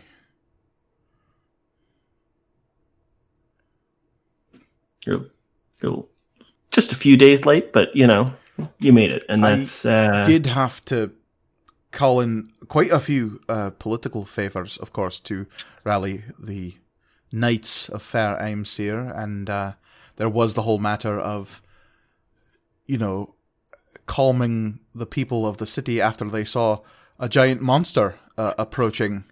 That uh, still not sure what happened to that. well. Hmm, I'm sure That might there's a story there as well. there's a story there. Yeah, yeah, yeah. There's a story there as well. Uh, that was us. Um, yeah, it. We may have fought off the forces of the abyss. We may have banished the Demogorgon, but there is still work to be done down here, and we we need your help. So thank you. He, he is he's genuinely smiling and laughing as you say those things. And he will look off into the middle distance up at the sky of this fairly sunny spring day. There's a few clouds in the sky, but otherwise it's a beautiful spring day. You've read uh, the adventures. Uh, uh, what was it called? The common version that you read, Horatio Emberlight. right? Yeah. That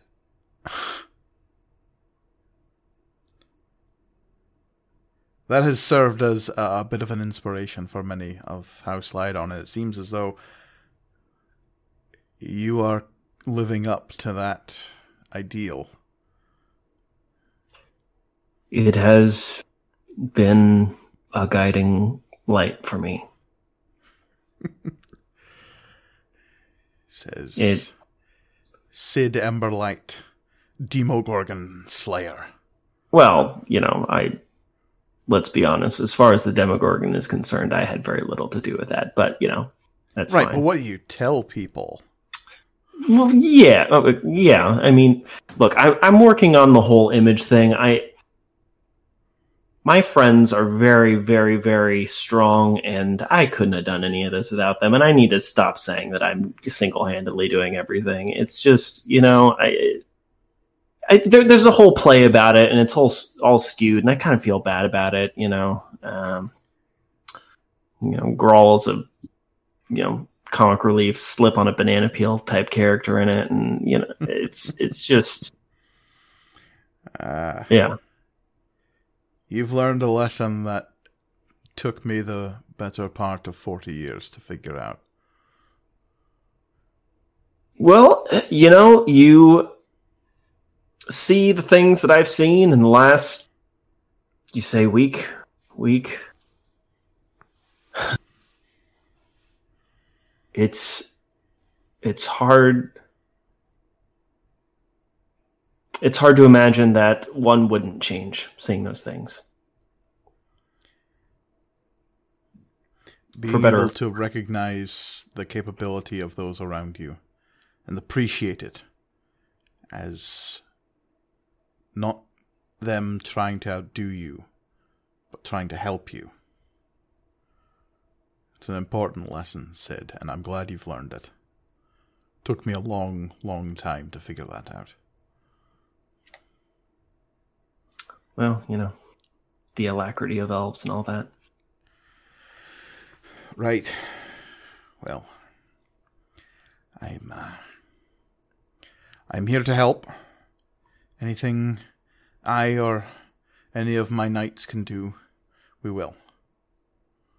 Well, we have some thoughts, but we should probably uh, probably should meet with with uh, we we we we're working on a plan.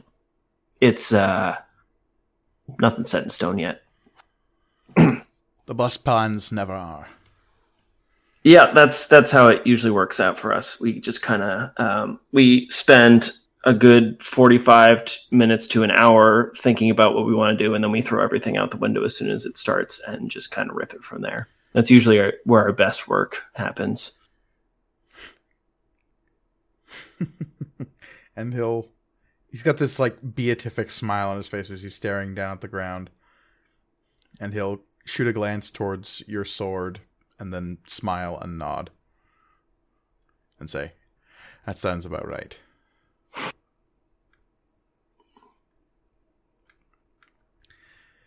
And he'll gesture towards where everyone headed off towards the temple. Yeah.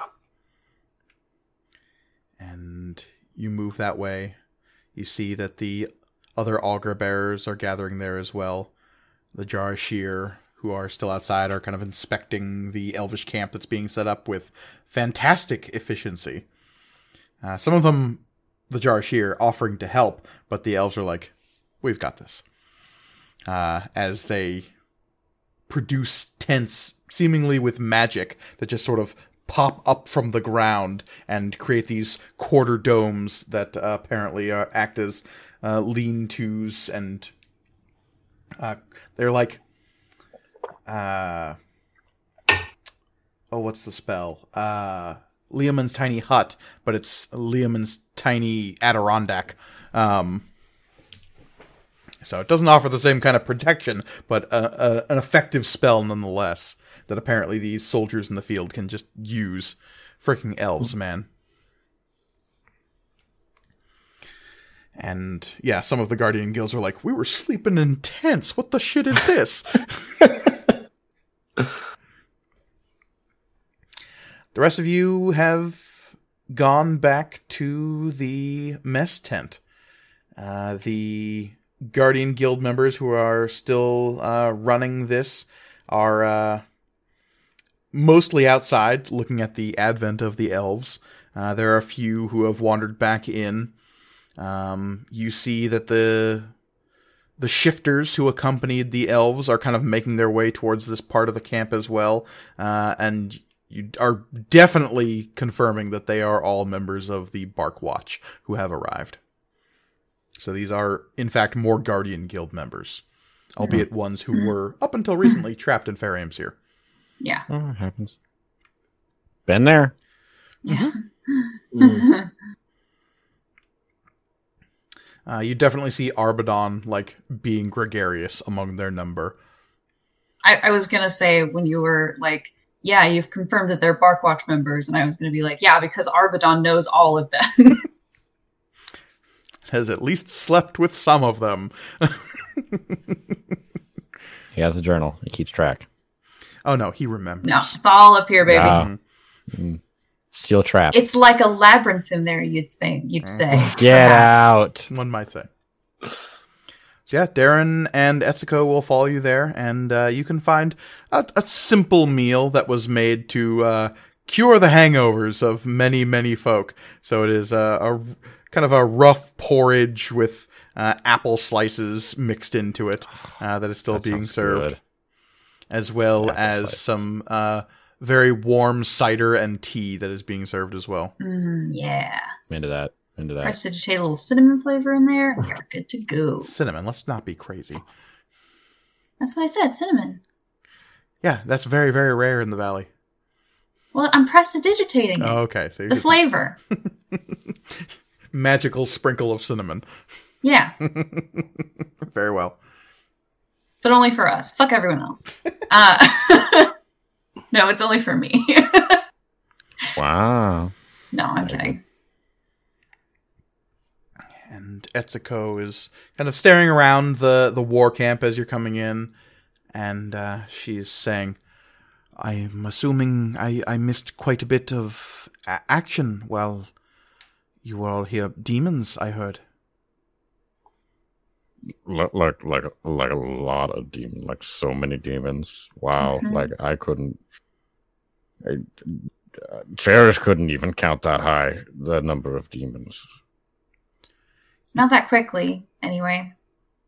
I can count that high though. Yeah, no. Ah, Oh, so it was not a, a an infinite number of demons then. Well, I mean, I mean, since they were no, coming I from the abyss, there's seemingly an infinite number, but Oh. that, like, Then perhaps Yeah, there yeah, was no. more than Cherish could count. right. So, Cherish, I, I mean, assume give you me can enough count very, time. very high. Well, one cannot count to infinity. but you can. By its very so. nature, it keeps going. Maybe so.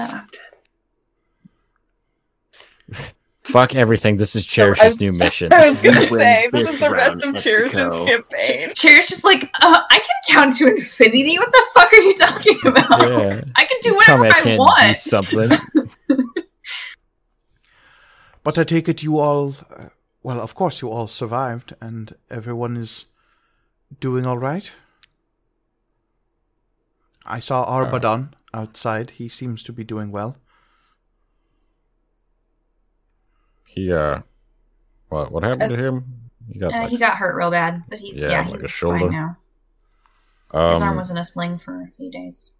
yeah, I mean, uh, Judah, you could, I don't know. I don't know if you want to share Why that, are you Judah. so Why- into wanting people to talk about their deaths? Well, I want to is say, like. No, it's not necessarily morbid. It's just like these are the events that happened that were a big deal for like us as players. Oh wait, that's right. Yes, there they died. it did get a little hairy there. I died briefly, as did Cherish for a bit, but thankfully, Tears' people were on hand to bring us back from the brink. Yeah. We were only mostly dead, you see. Better. I don't know. I was pretty, the blave. pretty thoroughly dead.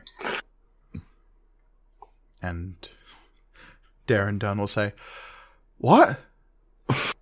Yeah, again, sort of like a conversation I wanted to have like later and not in front of everybody This is on because it was like a This is on whole Judah. thing.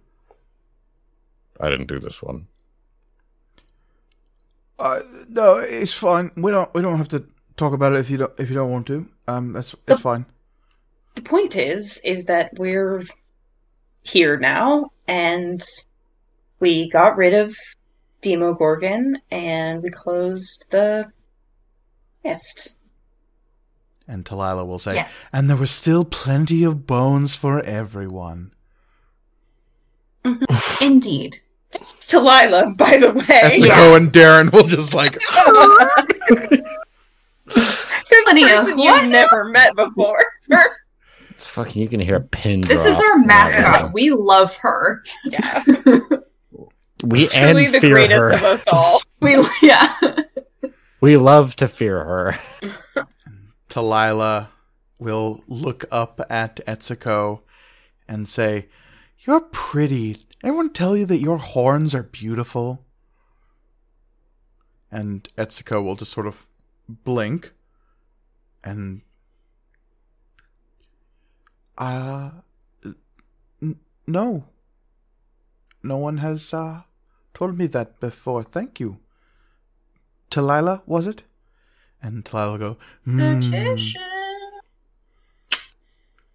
No. What are doing, you little gnome? No one's uh, told Etsuko that before. Hmm, interesting.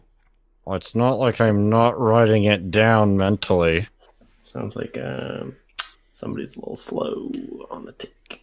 And Talila will say, Your tusks are good too. You think if you die, I could have them? Oh boy. And there, we go. That's what I was waiting for. And I'm back in the lead. And boom goes the dynamite, as it were. And the gear shifts happening in Etsuko's brain are almost audible in their grinding procession from Forgot to "Oh, hit that clutch. That was sweet to wait, what? Um Who? What? she will blink again, kind of unsure. You see her hand kind of going to the, the side pouch where her uh, large book of shadows is kept, and she will just turn towards you, Tirza, and say, And Talila is a friend of yours? I mean, yes, that was a that was a hesitation, like I was going to say maybe or no, but yes, uh, Talila's relationship with death is um different than ours. She means it as a compliment, I promise. Oh, I see.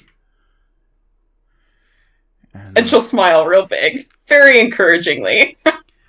Darren Dunn will say, "It's been a long time since I've uh, seen a a, a svirfneblin," uh, and he'll start speaking in a language I don't think any of you speak, which is Gnomish.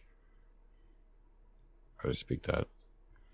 uh, and Talila's eyes will get really, really wide, and then she will start looking frightened, and then angry, and then she'll say, "You're not allowed to speak like that. That's their words. There's not. You're not." And she'll kind of stand up and back away from the table and like is staring down at the ground and then back up at Darren Dunn and Darren's like, Whoa, whoa, I didn't I didn't mean anything by it. I was just, you know, familiar tongue and all. And Talila will say, No, no. Those are their words. That was from before the screaming. You're not allowed. How much of a scene is is this? A little bit of a scene. A little bit of a scene. There's there's people turning. Talila, it's it's okay. He, he's not. Um. uh, He didn't know. I I don't think. And Darren's just like, I don't know so much. Just He he hardly Apologize. knows anything. It's true. I, I hardly know anything. just apologize and say you'll never do it again. I, I'm I'm sorry, Talila. I will never do it again. Right? Yeah. Never again. I'll just be speaking the what we're talking right now. Common. Talila will kind of like eye him. That little kid look. That like little, when a little kid is suspicious, just like Mm-hmm. And uh Darren will say, Pinky promise? And Talila will look at his pinky, look back up at him. Okay. You, Darren, you realize that means if you break that promise, she gets your pinky. no, and no. as Darren she's keeps like the pinky, grabbing his pinky with her whole hand. Uh, she kind of like you see her almost kind of measure it as she grabs it with like her other hand, like holding up two fingers to kind of measure the length of his pinky. He's like, "Oh, is that what I just did? Oh, right. Um, Yeah. She cannot get dragon bones. Yeah, I was gonna say, like, what happens Oh if you my cut off your pinky right now? She's gonna get more than she bargained for, probably. and uh, Darren will kind of like take his pinky back from her hand, just like she's gripping it a little too tight, and she finally just yanks it out of her grasp. She's like, "Oh right, thank you. Um, some lovely friends you've made, uh, all of you. This is a vast improvement over. Uh, it's um, lovely to meet you, Talila. Oh, what? On you. No. Uh, And yeah, uh basically the two of them will ask to be brought up to speed. yeah, I mean. Oh boy. It's been a week. It's hard to believe it's only been a week. Uh, rough approximation. like- I'd have to look at the exact dates. Uh, but About a week is. Oh my and of course, remember a week in the valley is ten days. 10 Yeah. days, yeah. Still, That's still not that Still. long. still, Yeah. dude. Uh, yeah, I mean, I think. I don't know that there's anything we would want to deliberately not. I mean, we maybe don't want to talk about the Rift stuff in the mess tent, but we're not going Yeah. to mess tent though. Well, that's where I mean, we're eating else is right breakfast. Oh, yeah, we we're are. currently Yeah. getting Yeah, some Sid, grub, something I wanted dude. to ask is, uh, as Lucidian's heading over to the temple, are you following him there? Or are you going off to find everybody else? Um, and what were they going to the? They were going to the temple to. Um, uh, The augur bearers and the scaled council wanted to speak with the leaders of this new host about what their plans are going forward. uh, explicitly, you would know that the Jarashir are doing two things. Some of them are heading south to Amberfell. That includes most of the Augur Bearers. Mhm. The rest are being led by the Scaled Council back to their uh, individual Bari villages. I think I am going to go to the temple. Okay. Yeah. Give me a perception check. Sure. What is my? Oh yeah, right. Twenty. Um, I need those stats. Um, as you are making your way there, following Lucidian, you see that one of the uh, elvish hosts, a an armored knight, has fallen out of the camp and has begun following you as well. On top of the uh, the honor guard that follow Lucidian. Uh, does he look familiar, Um, or do they look familiar? short elvish knight, uh, elegant armor, one of those half helms that covers the face. Um, I feel like so Sid- bad at this. I, They're I trying feel to like, like stay uh, a little ways back from uh, the the group that's heading towards the temple. Definitely keeping their distance. I make a mental note, but I don't say anything. Okay. Uh, yeah, you follow Lucidian to the temple. He is welcomed in uh, by none other than Agni Brandbearer himself. Uh, the two of them will trade grips, and he will kind of look between the two of you and not necessarily say, like, oh, clearly there's a familiar relation here, uh, but he will nod knowingly as though he is grasping that clearly there is a familial relationship here. hmm He's like, oh shit, he is maybe an elf prince. Damn, I thought he was just drunk last night. I thought that was a load of bull honky. Um, I give off that impression sometimes. yeah, and as you're walking around with Lucidian, there are definitely some people who are like, "Oh shit, Sid Emberlight is an elvish prince. Holy shit!" Hey, I was right about the booze burro, and I am right about this. Like the legend of Sid Emberlight is compounding on itself in these moments. That's that was not even intentional. I was just hammered. But hammered or not, the the legend of Sid Emberlight of the Threadless grows this day. Three sizes. uh, Uh, within the temple, you see the rest of the augur bearers, a smattering of senior members of the the different Bari villages, and the Blizz, the other like elvish leaders, and the Scaled Council are gathering in that emptied bowl that seems to be kind of the center of this temple.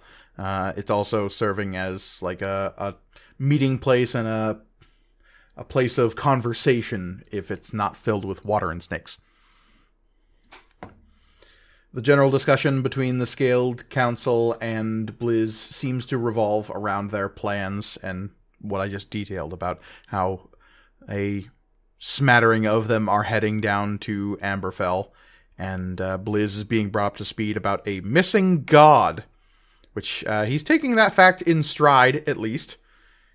If a little go, like, Blizz. oh, okay, gods on the material plane, and now it's missing. Cool. Um, right. Yeah, yeah, of course we'll help. Um, It's rolling with the punches. Because again, the vast majority of people in the valley do not believe that gods can manifest on the material plane anymore. In fact, there was a And- whole like college of study around that fact. And we really haven't determined that that is false. Fair enough. So, Uh, Yeah, yeah, I mean, Sid- we have Go ahead. Oh well, I guess Maglubiyet didn't manifest, but he did send a He sent a angel to car. fuck some shit up like directly. Yeah, not just some shit, my shit. Yeah, What a dick. So yeah, that is the conversation that's ongoing. I don't know if you want to uh, try to impress anything on these people. Uh, Lucidian is definitely brought up to speed pretty quick by Blizz, and he will be detailing the complements of knights and other associated uh, resources that will be put at the disposal of the Jarashir, unless you uh, want to interpose anything. Mm, I'm, I'm mostly here to just get information so I can um, let everybody else know, keep everybody in the in the loop. Okay. Yeah, and uh, you learn that of the the company that came from Fair Aimsir, a they will all commit themselves to helping in whatever way, way they can. Um, if there are still demons to be fought, they'll do that. If there is a god to rescue, that sounds definitely a little bit more up some of their alleys. I I suppose one thing I can bring up is after this area is cleared out, after Amberfell is dealt with, what then? There is still an existential threat that looms over this valley, and it is currently located in Stormhaven. There are a lot of people who are in trouble up there. There's a lot of strife, uh, a lot of pain, death happening. What does the Jarashir plan to do about that? The augur bearers who are assembled will glance around at each other, and most of them will look towards either Leanne the Learned or Agni Brandbearer. Agni specifically will say, These heretics have blasphemed upon the name of Azidahaka. Once we have determined the fate of our own, we will bring swift and terrible judgment down upon this cult. And if their nest lies within Stormhaven, then that is where we are bound. Good. Cloakbearer has told us much of what we might expect of this cult. But if you have any further information about who they are and where they might be found, if you could point the Thunder Guard in the right direction, our strike will be swift and terrible. Well, has uh, Tirza told you about their leader? And yeah, Olivia, I do not believe you have told them much Nope. about uh, Atticus Carter. No. Lay it on thick. While each individual member of the cult may be dangerous by themselves, I, I think that the most important target to look for is a man named Atticus Carter, who we believe is in charge of this cult, who seems to be responsible for this uh, fiendish e- essence that powers them, that gives them strength. Uh, it is through Atticus Carter and his machinations that they are able to wield this power. Um, And it is this power which has stricken us of Azidahaka's presence. we believe so. Yes. It is perhaps his lies which twist our brother and sister augur bearers. I wouldn't be surprised. Then he should be the first to fall. Oh, and in case uh, you didn't know, uh, I use the ring uh, of alter self to make myself look like Atticus Carter. This is what he looks like. and it is the the broad shoulders, the the leonine mane of blonde hair coming down away from proud, noble-looking features, a strong chin, and dark eyes ringed with a, a light umber. There's an intelligence in those eyes and a a look of nobility that is misleading to those who know better. But like a very punchable face, though. Very Good. punchable face. Looks Very exactly like face. Brad Pitt. It's weird how much he looks like Brad Pitt. Like scary. Huh. It's Brad Pitt. Blizz will nod, staring. The other augur bearers will like circle around and study you. Uh, the Please don't. Charge for this. Thinker. you see Benoni is uh, nearby. The small baby Quaddle kind of like wrapped around one of his shoulders. Its head kind of like resting and draped just over his shoulder. Um, it seems to be all tuckered out.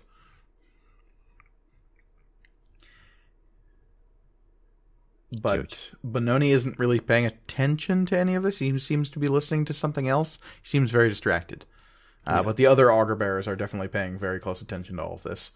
Um, the uh, human woman with the uh, the the glowing blackened staff will look at this face, and you see her cast a spell in her hand, and like the illusory image of his face will appear in her hand, and she will close it and nod and say, There will be none among the Thunder Guard who will not know his face. Perfect. And I drop the image. It's not an image. That's well, the fucked up I, part. I, yeah, my flesh f- melts back into oh, Sid. Mhm. He anamorphs back into Sid Emberlight. Apologies potion. Yeah. That's the thing that makes people. I sorry, I just had a moment. I was thinking out loud. Ignore me, ignore me. And Agni will say, This is, of course, after we have dealt with whatever awaits us in Amberfell. Of course. If by chance we find answers there and are able to free Azidahaka and perhaps gather our wayward kindred, we will make there with greatest haste. If not, there are some among our number who may be able to send word. Okay.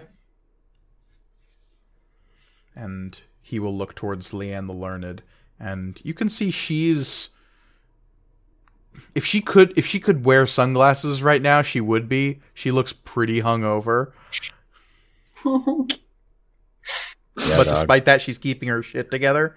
Uh, Nice. And so when Agni looks at her for confirmation about uh, being able to contact people, she will like swallow a little bit, but then nod.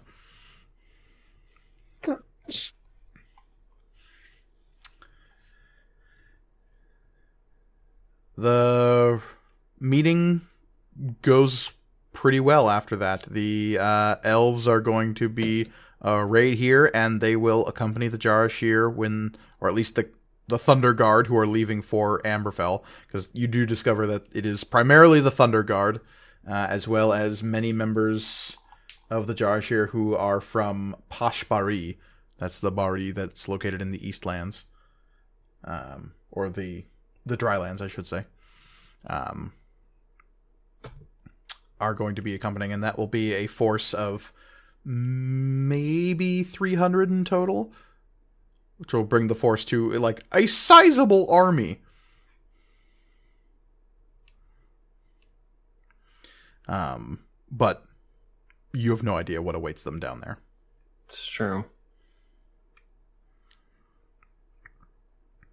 And yeah, after that, the meeting starts to break up, and uh, Agni starts talking to Lucidian. Um, they seem to be uh, getting along famously. I am going to go meet up with the rest of the threadless. Okay. Give me another perception check real quick. Sure. Uh, oh, uh, tw- uh, 20 again. Okay. Uh, you don't think that uh, soldiers, uh, you, you seem to have lost them. Hmm. They were definitely in the crowd uh, nearby, standing with some of the other elvish knights uh, while this meeting was going on.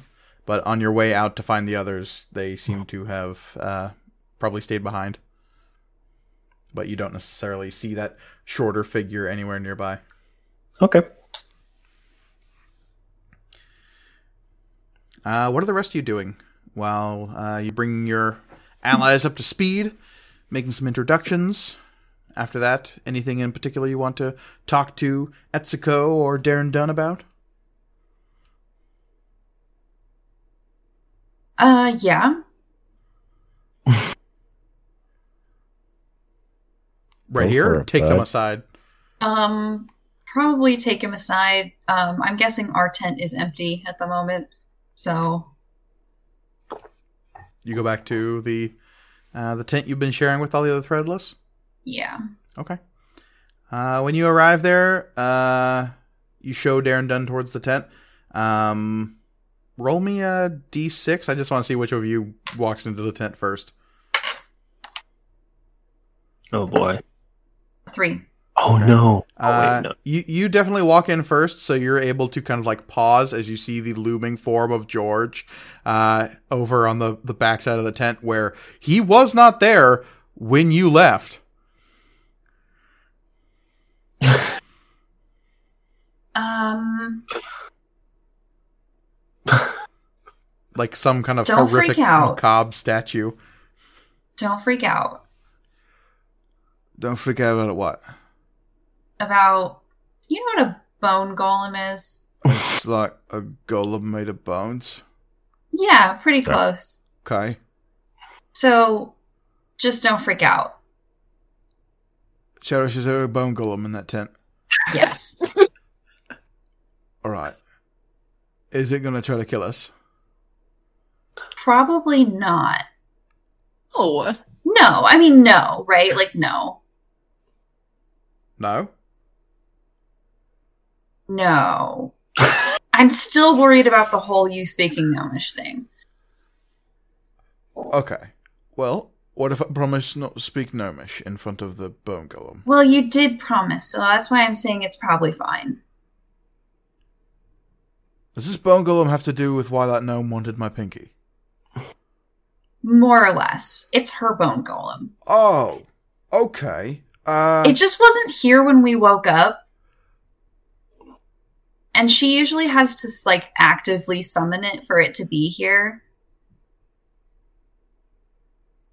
so are we going but in the tent, or we, we're gonna find someplace It's probably else? fine. Okay. Uh, all right. And you walk into the tent, and yeah, George's just looming in the back end of it, like some horrific altar. Its arms kind of splayed forward, its head Not bowed, the mandibles kind of like in a uh, like a horrific bone flower opened uh, beneath its skull. This is not the atmosphere I was hoping for, but that's okay. But it is silent and unmoving, so that's something. Something. It's something, all right. lends a certain ambiance. Not again, not the one I wanted. I mean, it's thematic. So, uh, what did you? What's up?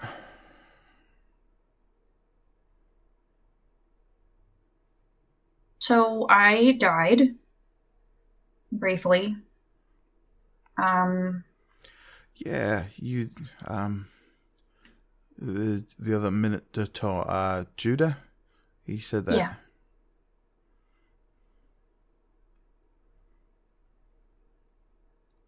I have a a twin. It seems.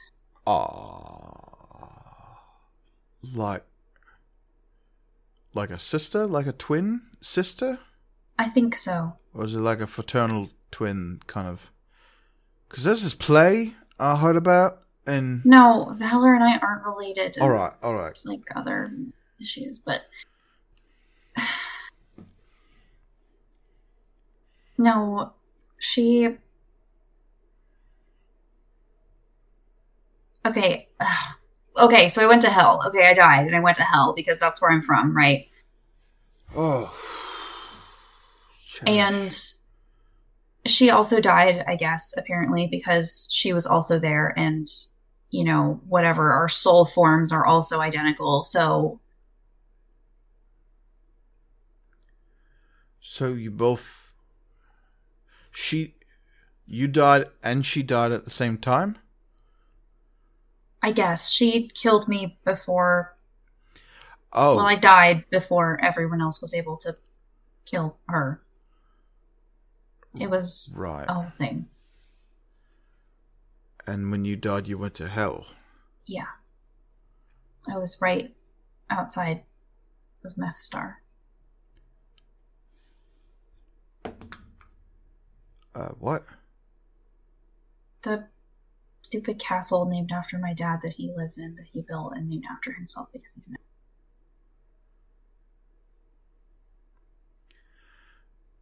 Your your your dad? We talked about this. He knows that your mom is apparently in hell. We mu- I don't believe that we didn't talk about this. And also, Darren Dunn does not know much about hell.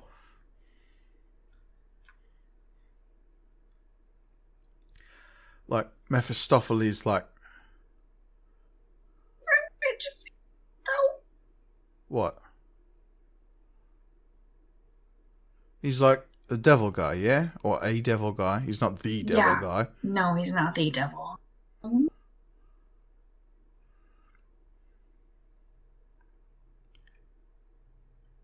And.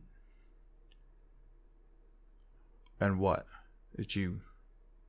No, I didn't go inside. I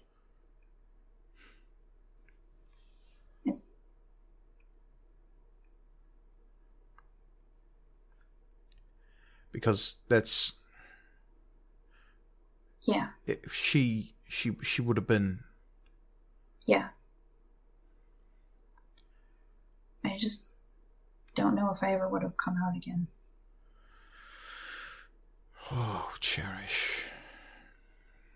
And he just glances at you with a look of sadness and pain. But then he kind of clenches his jaw and says, You've got a hell of a lot more willpower than I would have managed. I'd have been through those gates in two seconds. Nothing would have fucking stopped me. Well, it didn't hurt. I guess that. oh, Also, by the way, it gets worse. Remember that little imp that was Oh, the, following me around? The little bugger with the um, what's his the the uh, the little one, the the uh, the not as good. The lesser. Right. Yeah, that was Asmodeus. I'm sorry. Mm, Yeah, like a some sort of shadow of Asmodeus just following me around. and probably is like huh? still here anyway. I don't. I don't.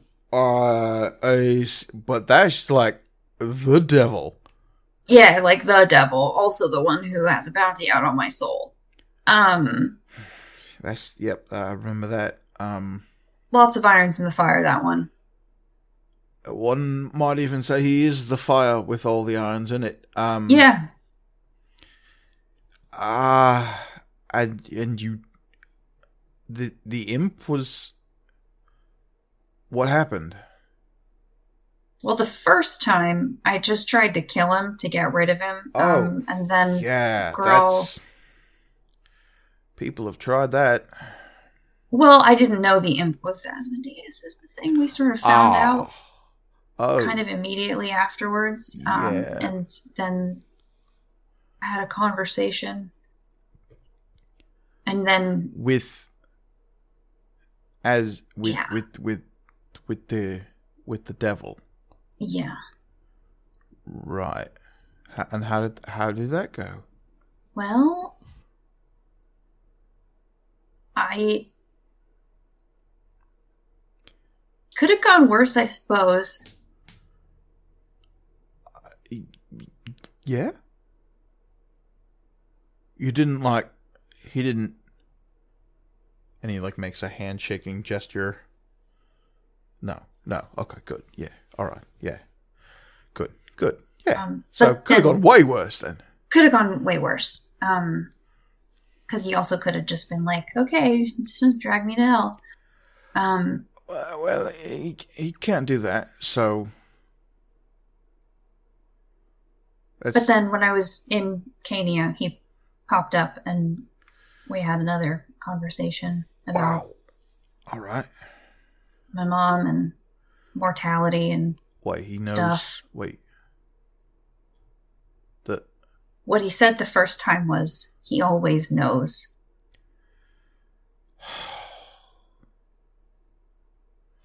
and Whatever Darren will kind whatever of like my breathe and clutch at his nose with his hands, clasping Whatever them my father's- whatever my father's got scheming at any time, he knows.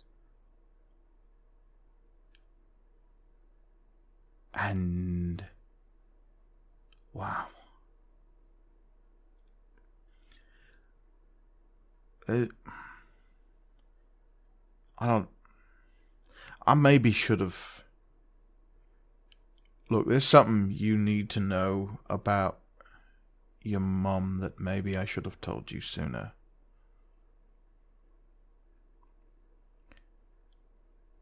And I don't know if this is going to make this worse or better, Cherish, so I'm sorry in advance. But your mum had more than a few run ins with that guy.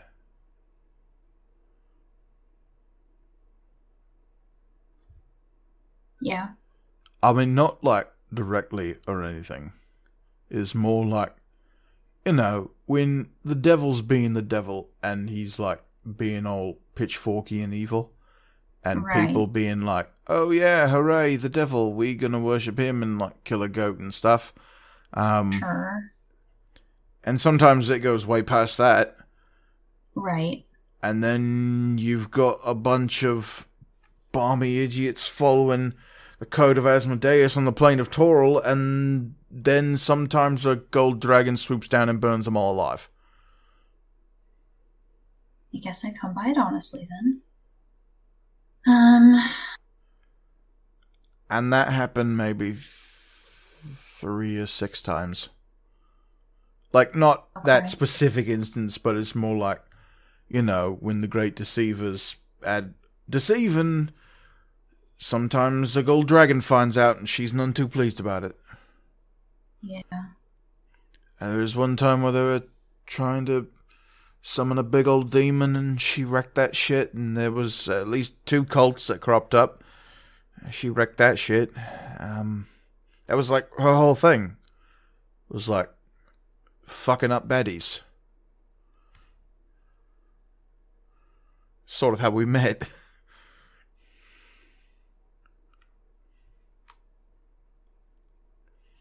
um so I don't. I, I honestly don't know if he's if he remembers that history or not. I mean, what's a cult to him? Yeah, I mean,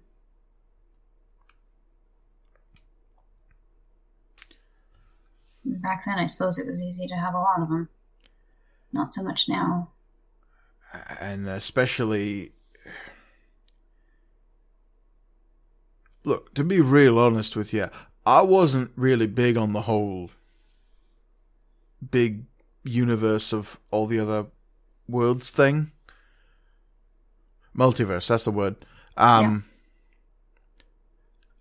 so i wasn't really uh aware of all all of that going on. Um, but if and if he's got all of his plans going all over the place, not just back where I'm from. I, I'm I'm saying I, I don't know. I don't know if if he's if he knows she's down there and if he holds a grudge, it might be a thing. I don't know.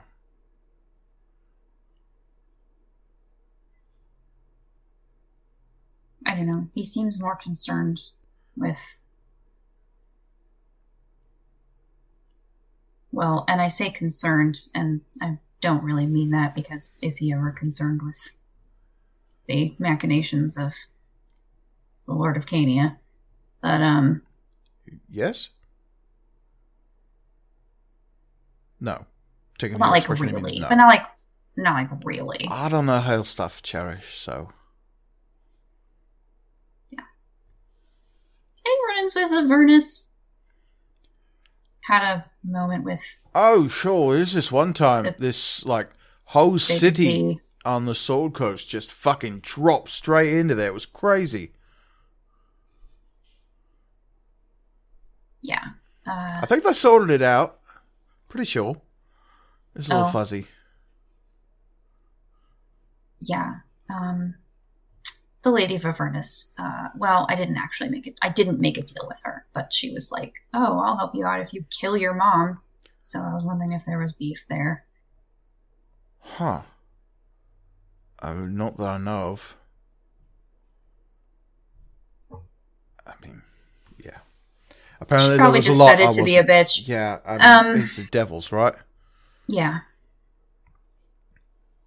Um. So yeah, that's that's me. I just thought you should know about that stuff. I Wow. guess I don't know. Well, I appreciate it. I, I do.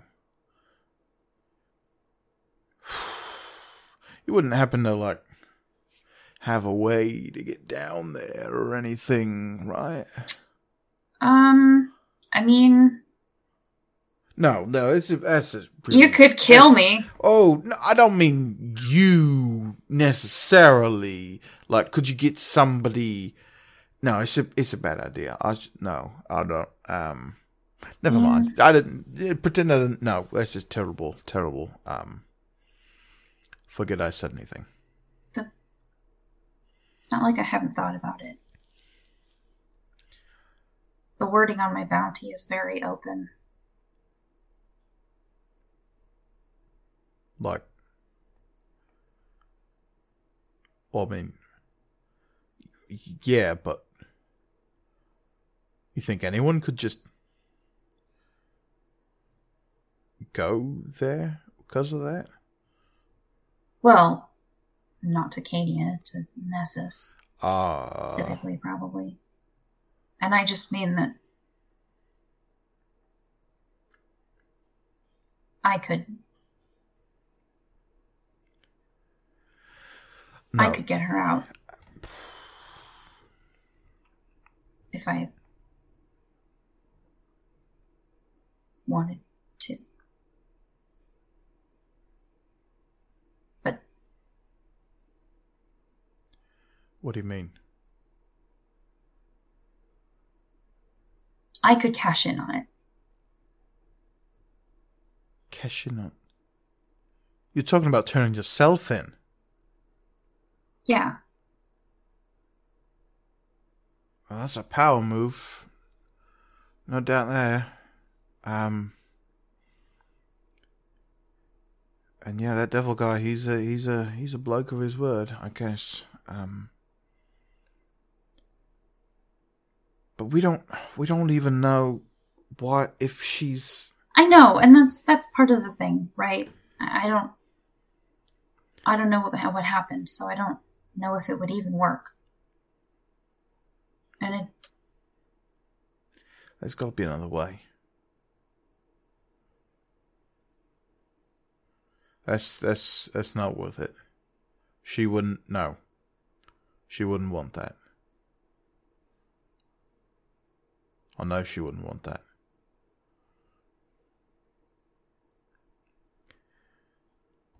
There's a reason she got you out of there. And it wasn't to throw yourself back for her sake. Right. So no. No, that that's not gonna work. We'll figure something else out. We'll figure we'll figure something else out. I'm sure there's like a spooky door in a tree or something, or uh, some kind of big pool made of fire, blood, something. I don't know, devil stuff. Yeah. Just walk straight into it and just like poof, we're there. Yeah. I mean, there's spells for sure. I just don't Right, yeah, magic. Well, we'll figure that out. Something. Not right now. Not right now. I can't do that sort of magic, but I'm sure somebody can. Yeah, yeah. Um, you wouldn't happen to have my. It was like a little, because you took it from me before we. You wouldn't happen to have that. My donkey, donkey, donkey. No, maybe. Unfortunately, Darren, I think you did make a deal with the devil. Ha. ah, and he'll like snap his fingers and point at you and turn and stare at the bone golem for a second. That I did. That I did. All right. Just like commiserating with George. Like, can you believe this? Can you believe this? Thank you. I have an audience of one bone That's- golem. That's so good. Oh my god. Right. Well, ah. He barely seemed to have recovered physically anyway, so oh no, I'm I'm doing. I'm I go to poke him in his ribs. and he goes, "Oh!" I don't ever, I don't actually do it. Just like ah, and he he reacts ya. as though you did, even though you don't. So is he faking it? Uh, and when you didn't actually poke him, he'll like go, "Oh, ah, um, right, uh, yeah. Look, uh, I can't really do that whole um turning into a big uh dragon thing anymore. Just uh, FYI on that one.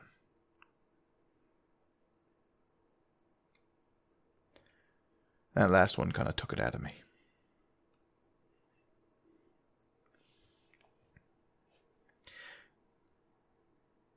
Yeah, it's getting hot. It's been getting hotter to do that actually for a, a while now, and um, that's that, that last one. Um, so I, I can't do that any anymore. Um, just wanted to let you know that as well. That was something I needed to tell you because that's probably something you should know. Um, because yeah. Uh, anyway, we should probably go see the others, check in on them. I hug him, not too hard because of the ribs, but and he lets out a little bit of a like a squeaky toy noise as you go in for the hug, like a. "Ooh." But he'll unexpectedly like, oh, um, all right, and like reach the arm around and give you the awkward back pat. and it's a little bit of a double awkward back pat. I'm trying. and he will say, "But we're gonna figure it out, yeah."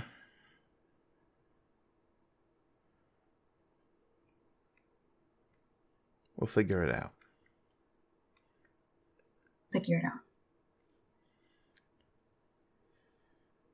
Judah will turn to you, Tirza, and say, Tirza, I think we need to. There was a, something I needed to. If you could help me out, I needed to. uh There was that thing, remember?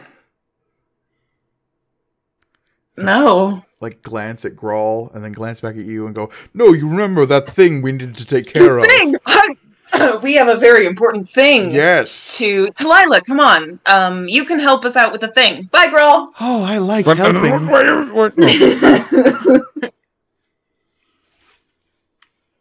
and Judah will lead you two away. And Grawl, you are left alone sitting across from Etsuko. A thumbs up slowly raises. And Etsuko will say, "Do they do they need help with whatever that?" No, no. From eh, from everything they said earlier before you all got here, it sounds like a very easy, pointless, ridiculously absurd, annoying task. That was many adjectives. What was was was it? Yes. Um, I, I'm sure they will. Uh, They'll, they'll be back. They'll, they'll yes, be of back course they will. Yes, yes. any any any minute now. Um, any minute now. How how, how um uh, how's the how's the how's the porridge? Is it, is it good porridge? Mine is pretty okay. and you see she hasn't touched her food, and she'll say, "Yes, it's fine. Um, I it is. Uh, Mhm. Of course, the elves have very fine trail rations, of course, but uh, this is uh, r- rustic. Yeah, it, we're just having we're camping. We're camping. We're camping. Just hanging hanging out, kicking it like Oh, what are you kicking? times. What? Oh no, no, nothing. It. Uh, um, I didn't. Ki- I mean, the only thing I've been doing is uh, uh, kicking ass. But that's just that's just that's what I what I do. Right, because the the the demons. I'm sure you fought many of them. Yeah. Yes. Oh, like an infinite number. Like like I said earlier, there's so many Yes. demons. Wow. Okay. I am. Uh, I, I What what have you been up to it lately? Um, uh, stuff. m- mostly researching demons. Oh, oh, oh, oh. I, I thought what, what that's did why I research. well I stayed behind to to research the the demons so I might be able to help. But now there are no more demons because you defeated them all. I right, yes, because yes, I I did defeat all of them, all of them. It was easy. Sid helped once or twice. You know, got to give him his dues. He works hard. Y- yes, um, I I am assuming there was no more issues with the um uh girl. Ow.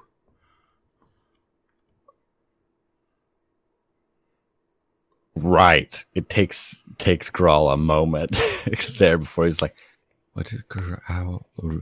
Oh, yes, no. They yes, no. There were no more problems with that. Oh, good, good. That's Yeah. very good. I'm glad that the druid magic held. I was worried because um, inside the, the bubble of Fair Aimsir, I was not sure if the the magic going outside of the bubble would have resolved. So he might have had a relapse of his. Uh, how? Yeah. The the Awu, yeah. Uh, no, he seems uh reasonably hairless. It is good to be hairless within reason. Right. Right, of course. Of course.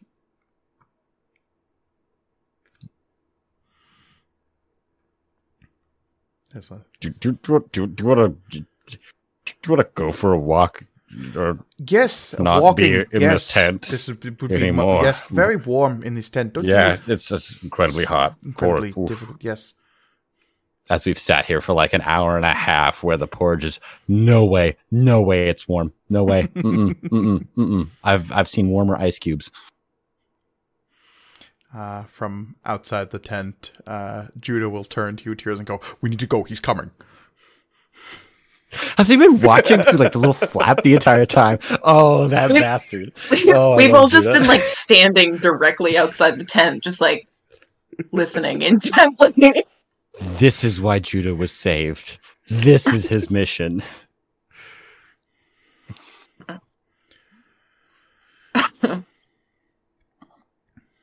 Um, and Grawl, as you are approaching the outside of the tent, uh, Sid, you are uh, approaching where you have tracked the others to. Uh, at some point, a very loud Minotaur said, They went that away! Thank you, Arbadon. Is there any way we can somehow grab Sid before he tries to go into the tent? And you, yeah, you see Sid approaching. Just like, no, come over here. So yeah, you I- see Judah and Tirza like wildly waving at you as you approach the mess tent. Yeah, I go that way. Um, and you are pulled off to the side, out, just out of uh, view of the uh, the entrance to the tent as Grawl and Etsuko exit, walking imagine- together. I imagine Sid walks over to them in a very casual stroll, and they're just like. and as soon as he gets close enough, they just grab him and just, just dive behind a tent. It's that thing where like the friends are like Sid walks up and then hands from around a corner come up over and Yeah. yank him back. And, but it's fine because you're freaked out for a second, but it's friends actually. It's okay. Just two sets of hands. One tall, one short. You go high, I go low. And Talila will laugh. Not sure about the game we're playing, but it seems fun. She has a, a hand on Sid's ankle, like, what are we grabbing? I, I got him. I got his shin. The leg bones are the best bones. Yep, I've heard. I've heard that. Except for the rib cage, that's pretty good too. Oh, and the spine. I really like spines. You ever think about turning a spine into like a, a, a big whip for George? You know, Oh, That would be I do sick. now. Have to really get a lot of leather around each spine fragment, or else it would get too stiff for a whip. Hmm. I'll work on that. Thank you, Sid. of course. Yeah, glad I could help. The rest of us are probably just like looking at Sid like, what the fuck? Dude?" He's done a whole a 180 on Delilah, like, fuck it. You ever just think about giving George like a laser cannon made out of bones and some like sweet hot rod flames too? That happens at level 15 with my subclass. Stop. Stop it. I've been talking to Cherish about her objective leveling system. Ranking system. No, at uh, level 15, the Golem Savant's Golem can shoot blasts of uh, energy, but that's Oh. neither here nor there. Um, leastways, uh, yeah, Grawl and Etsuko, you are uh, strolling through the camp now. Where are you heading? Uh, wherever my feet are going. Grawl has no idea. Uh Give me a survival oh. check at disadvantage. oh, lovely. I get to roll a dice tonight. It's true. I have to turn on my character sheet. Okay, uh, you said a disadvantage. Yes. Uh, the lowest one I got is a seventeen. Wow. Whoa. Yeah, I rolled a seven. I rolled a sixteen and a seventeen. Um, my survival's plus one. So Um, your feet take you to the scene of your battle with the tentacular Balor. Uh, yes, showing off the uh, the feats of magic that you uh, use to save some of your friends uh, to greater or lesser effect. Um, are there remnants of that battle? Like, or is Talila like gone through and just scoured the place? for oh no, this particular scene is still uh, relatively preserved, albeit I mean it's still a war zone. Um, Mhm. But the, like the riven trenches that you fought near are still there. Uh, the blast crater where the Balor went up is still there. Oh, this is a good one. This is a good one. Right over there, right over there. This giant kind of maw came up and it was like a vehicle for other smaller things, and it splayed open, and the Balor crawled out. He was horrifying and brutal, and we, of course, we killed it. Of course, like Oh, and it must have detonated upon you, destroying it. That is uh, something Balors are known to do. yeah, we we we knew that, so we all got out of there like real quick, like nothing This was to very us. wise of you. Yes. Yeah, I mean, it's all part of the job, really. Just, you know. Yes, I would not have known that, of course, if I had not stayed behind to to to research. Um, I if I had been here, that would have. I, I'm sure I would have just gotten in the way. No, no, no, no, not not at all, not at all, at all. No, we would have been happy to have had had you here. Well, I, I that I'm sure my talents lie outside of fighting e- exploding Balors, but uh, thank you for that. For um, well, welcome. You're you're welcome. Yes.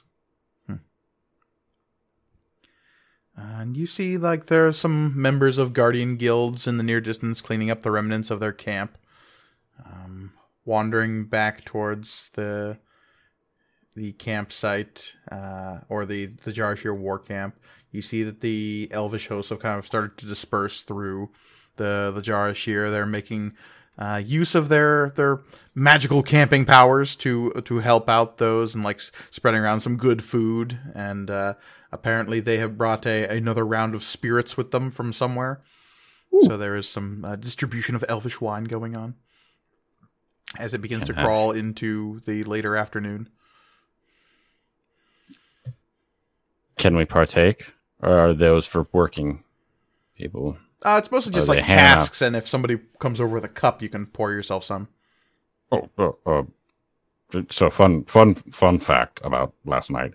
We had um uh a bit, a bit of a soiree. Um, I don't know what that word means, but I hear it means party. Um, uh, we had our first annual Grawl Bash. I don't know if you've heard of it. I, I have not, but I, I would love to learn. R- really? You want to you want to know about Grawl Bash? Well, let me tell you um, something. It is the biggest party this side of the valley. Um, it happens on a new holiday. I believe it's a Jarashir holiday called Gralloween. Um, yeah, they've been celebrating it for years, from what I hear. And Um, you see her like stifling a smile. Sid laughs in the distance.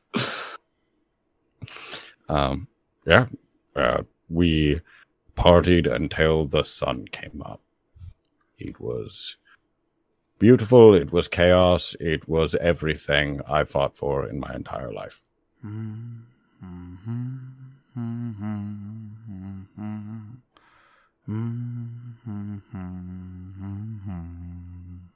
And like, It sounds wonderful. That Uh, I, I Mm. wish I could have been there. yeah, um, yeah, yeah, yeah. You, it would have been, um, it would have, it would have been great to have you, have you there. Yes. Um, Well, I, I, will there be another one anytime soon? I, I, I. well, I, mm, um, yeah, Are you all right? Pro- uh huh. Yeah. Um, the wine that I had earlier, I don't think it's sitting well with the with the porridge, that magical cinnamon that right. Cherish. yes. Uh, sometimes uh, elvish spirits can interact strangely with.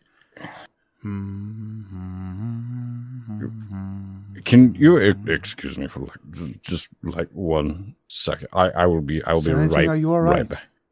Yeah. Yeah. Great. I just need that. Just one. One one second.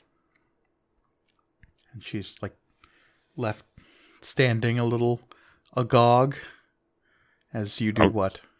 I'll, I I will be right back. I I, I just um, got to around the tent for just a, a second.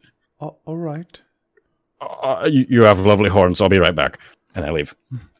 And as you turn, a, a shorter elvish knight will say, Oh, it's you! Oh shit. Oh boy. Oh. Oh, boy. No. You're, uh, I'm a little turned around here. I, I'm looking for. I'm looking for Sid. You're not supposed to be here. And the elvish knight, whose helmet's still kind of like coming down over their face, will say, Of course I'm. uh, You don't. I'm supposed to. I have just as much right as anyone to. You Mhm, don't. mhm. What, what's your name? What's your name? Elvis. Mm, I hate the humming. Look, I'm just list- I'm looking for Sid Emberlight, and you're one of his companions, yes? I don't know. Am I? Introductions. Who are you? Who are you?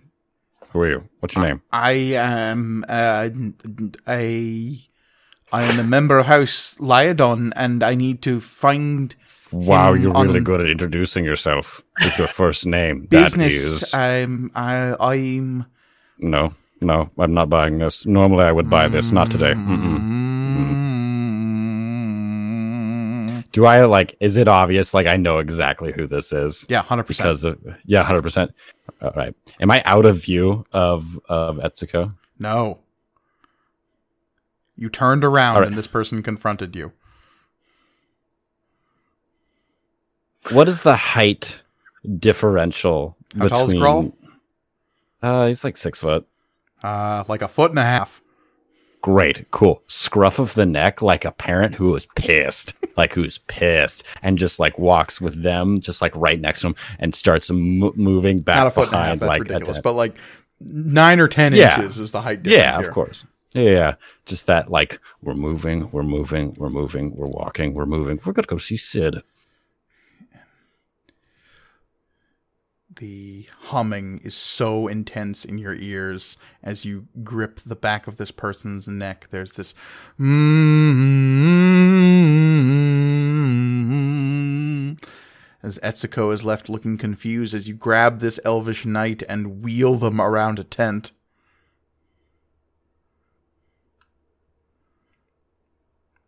Okay, I need you. And as you break go. line of sight with everyone around, suddenly the humming stops as your hand is still on the back of their neck.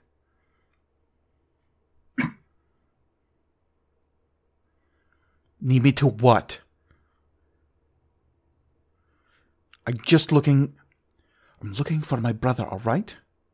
I got that. I need you to run now. Just go. Some kind of persuasion or intimidation check you're making here? Oh, dog, I haven't made an intimidation child. check for a long t- oh, last one I think I did. I think I made a man shit his pants on a barge or something like that. Fuck yeah. It's been a while.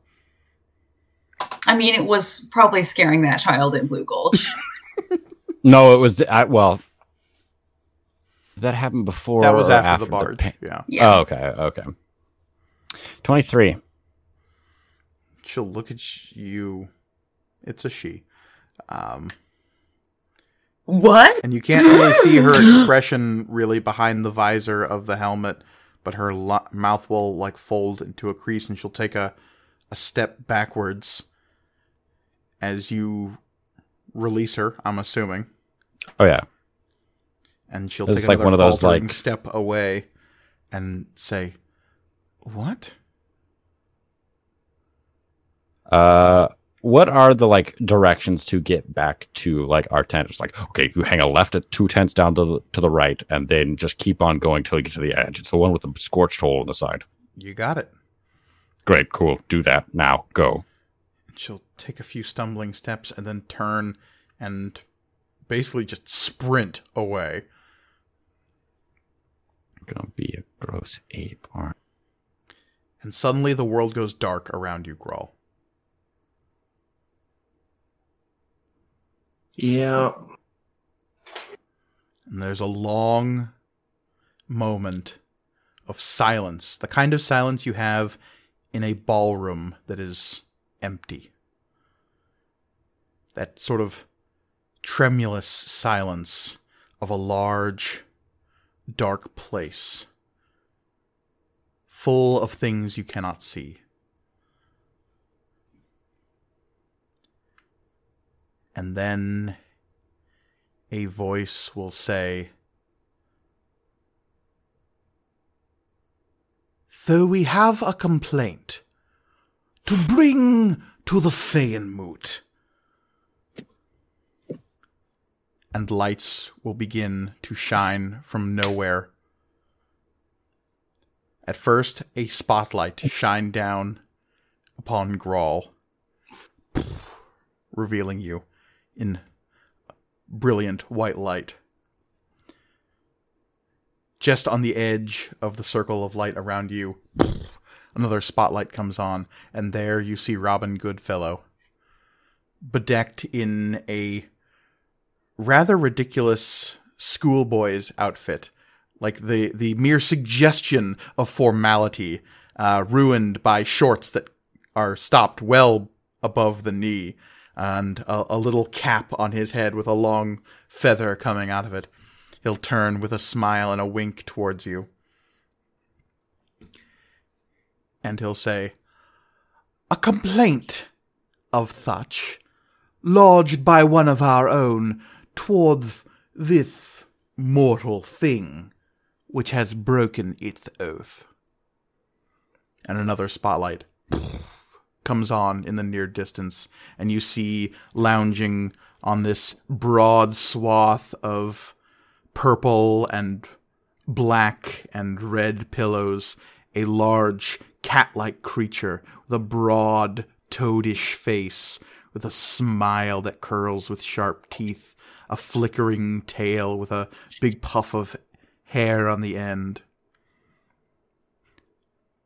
and the Kot Bayun will say Noble lords of the Feyenmoot. Hmm. This one has broken his word. Once, twice, three times, and done. Hmm.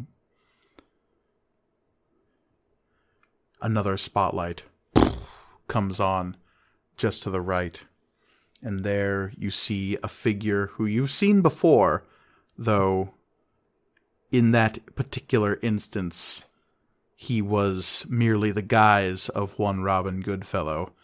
That is a tall, elvish lord, green within green eyes, a sharp, serious face, long flowing hair coming down beyond his shoulders and Oberon Greenvein will say, The Feyenmoot will hear this complaint. And more spotlights will begin. Revealing figures around you in a loose semicircle. You see a woman, alabaster, white. You've seen her before, stalking through a bar in Enclave you see a man tall, dressed in skins and leathers, a horned helm covering his face, flanked by wolves. You've seen him before, leading the wild hunt. You see others, figures strange and odd, a voluminous robe with a mask floating just above where a face should be, twisting ever so slightly its robe, speckled with the stars that one sees at twilight. A broad, tall, proud creature with blue flowing hair, his robes reminiscent of flowing water. A woman, tall, imperious, burning copper for hair. Her hand holds a large crimson disk, and she stares with green within green eyes. A humongous man, enormous, draped in furs, a large pot of some kind held under one arm. He reaches in with a, a thick, furry hand and takes out this big glob of sticky honey that comes away in ropey strands and stuffs it into his mouth as his furry jowls squint at you. An enormous tree hunched and withered. You would think an old willow, but it creaks and moans as it begins to shift, and you can make out the suggestion of limbs, two arms, several legs, features across that tree. A spider, enormous, with a woman's face coming out from between the mandibles. The weird spindly hairs that come out of it draping and framing that face like hair. Not a fan. A strange looking knight dressed in green armor with a large battle axe over one shoulder and an enormous she- tower shield planted just to the side. A woman with snow falling around her despite the lack of seemingly any weather. And a strange, pale dandy of a creature with a tri-corner hat and one hand that appears to be a gnarled, animalistic claw despite his fancy frippery. All of these creatures, all of these archfey, stare towards you as the last spotlight reveals a crimson skinned hag, hunched, her shoulders gnarled into a single hump behind her, black hair curly and going to gray at the temples, in a waterfall down across her back, her nose hooked, her chin with a big wart coming out of one side. and the Kot Bayun will say, With this court come to order, to hear the Kot Bayun's grievance. Hmm, hmm. And Oberon Greenman will say, We are here, old storyteller. And Puck will say, so, we come now to a trial, then, to adjudicate the breaking of oaths, the thundering of a pact, and a life owed to the Kot Bayun. And he turns towards you, his puckish face smiling. It should be interesting. And I think it is there that we're going to end today's episode of Material Components. Oh, Oh, cool, cool, cool. I don't think that date could have gone any worse, if I'm going to be honest.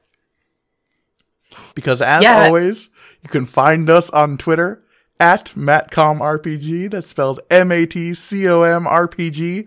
We also have an email address, which is materialcomponentsrpg at gmail.com.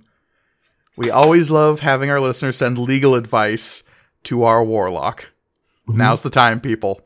Yeah. Please. uh, Grawl, I'm on my. You you deserve. Re- uh, you have the right to representation. I'm on my way to be your bad lawyer. my dad's Mephistopheles. I got this. Uh, you Second find best me- devil in hell. yeah, second best devil in hell.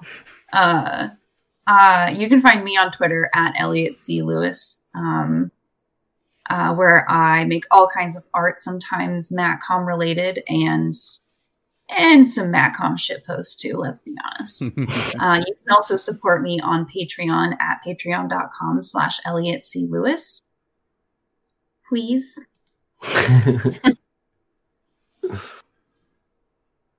Uh, Reed, you're gonna be lucky if you end up as a gorilla. Yeah. Like, That's the best case scenario, dog. Um, you can find me on uh, Twitter at cryoutolivia. Um, I'd help be your bad lawyer, but half these fucking people hate me for some reason, so I'm not gonna be any help. Um, I don't know, guys. Come hang out. Come. I don't know. Come hang out. If you want to find me on Twitter and Instagram, you can find me at the Readamus. Fuck, dude. I'm dead. I'm dead. I'm dead. I'm dead. Like so many kinds of dead that I'm going to be, and not like the good dead where you get a sleep just like for the rest of it. It's gonna be like a bad dead. Yeah. I'm gonna be like turned into like a toaster or something. I'm gonna be like, But they're a gonna self-aware turn me into- toaster. yeah. yeah. they're gonna turn me into a forge bound item that people are just like, I don't want it. Actually, I just don't want. that. I don't want that. It's like a pinky toe ring. I don't want A that. A toilet. Yeah, like a shitty toilet. Not that kind of like, not like that way, but just like a bad toilet. Mhm.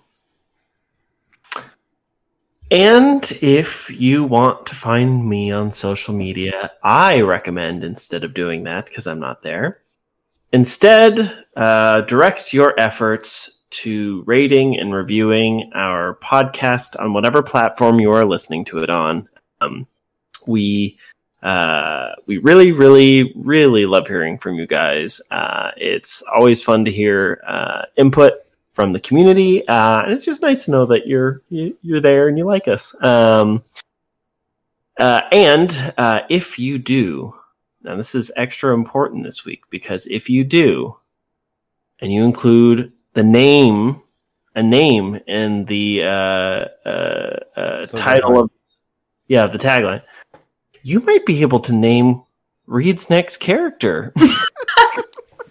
I've already got it though, but hang on, hang on. Nope, I've got nope, Moth Boyman. Okay, I've got Moth Boyman. That's Boyman. true. We He's do have Moth character. Boyman. Moth Boyman, Boyman's pretty good, who is an attorney. but let's see what the community can come up with. I do hope Mott shows up. I hope to God Character Mott witness? shows up. Mott should be your representation. God. He'll just be like, "Nah, dog. I'll just find somebody else." oh, no. He's a patron, not a mm, like. He doesn't have insurance on me or anything like that. And of course, you can find me on Twitter at matcomrpg. No, at MK Gargoni. It's late. I'm tired. And Oh my! uh, the world has been nothing but insane the last few days. Uh, Mm. for the record, we're recording this the day after the uh, election. And so, yeah, shit's still crazy, yo. Um, Yeah. Hopefully, I sleep tonight. yeah. Jury's still out on that one. big fan of trying to sleep through the world teetering towards disaster. Um, but leastways, you can find me, Mike Gergoni, on Twitter at MK Gergoni, where I always love talking about. Uh, yeah, look, we had our action set pieces, and now we need to Aaron Sorkin the shit out of this podcast. Okay. I'm going to have a few good grawls. I thrive in combat, and by thrive I mean I just don't die. Here I might die. Legal combat, the greatest stakes of them all. Oh, it's, I'm the worst possible person to be doing this. Wow, The it's like you shouldn't have made a contract with an archfey. Let alone broken it. the next episode will be titled "The Consequences for Our Actions." Qual made Uh, a whoopsie. And of course, you can find our good, good friend Omatep, who may know a thing or two about uh, breaking deals with the Archfey, uh, over on Twitter at NPC underscore AN. Uh, because even though he would gladly show up as a surprise witness during this trial, uh, and may still, in fact, I don't know, I don't have the witness list in front knows? of me. Uh, a lot of this is still being worked out in Discovery. Um, oh, I can't wait! Oh, Uh, I can't. He is, of course, an important NPC. Thank you all so much for sticking by us for two crazy years, for listening to this nonsense. Hmm. and as always, the world is chaos. So please be kind to each other. Goodbye, everybody.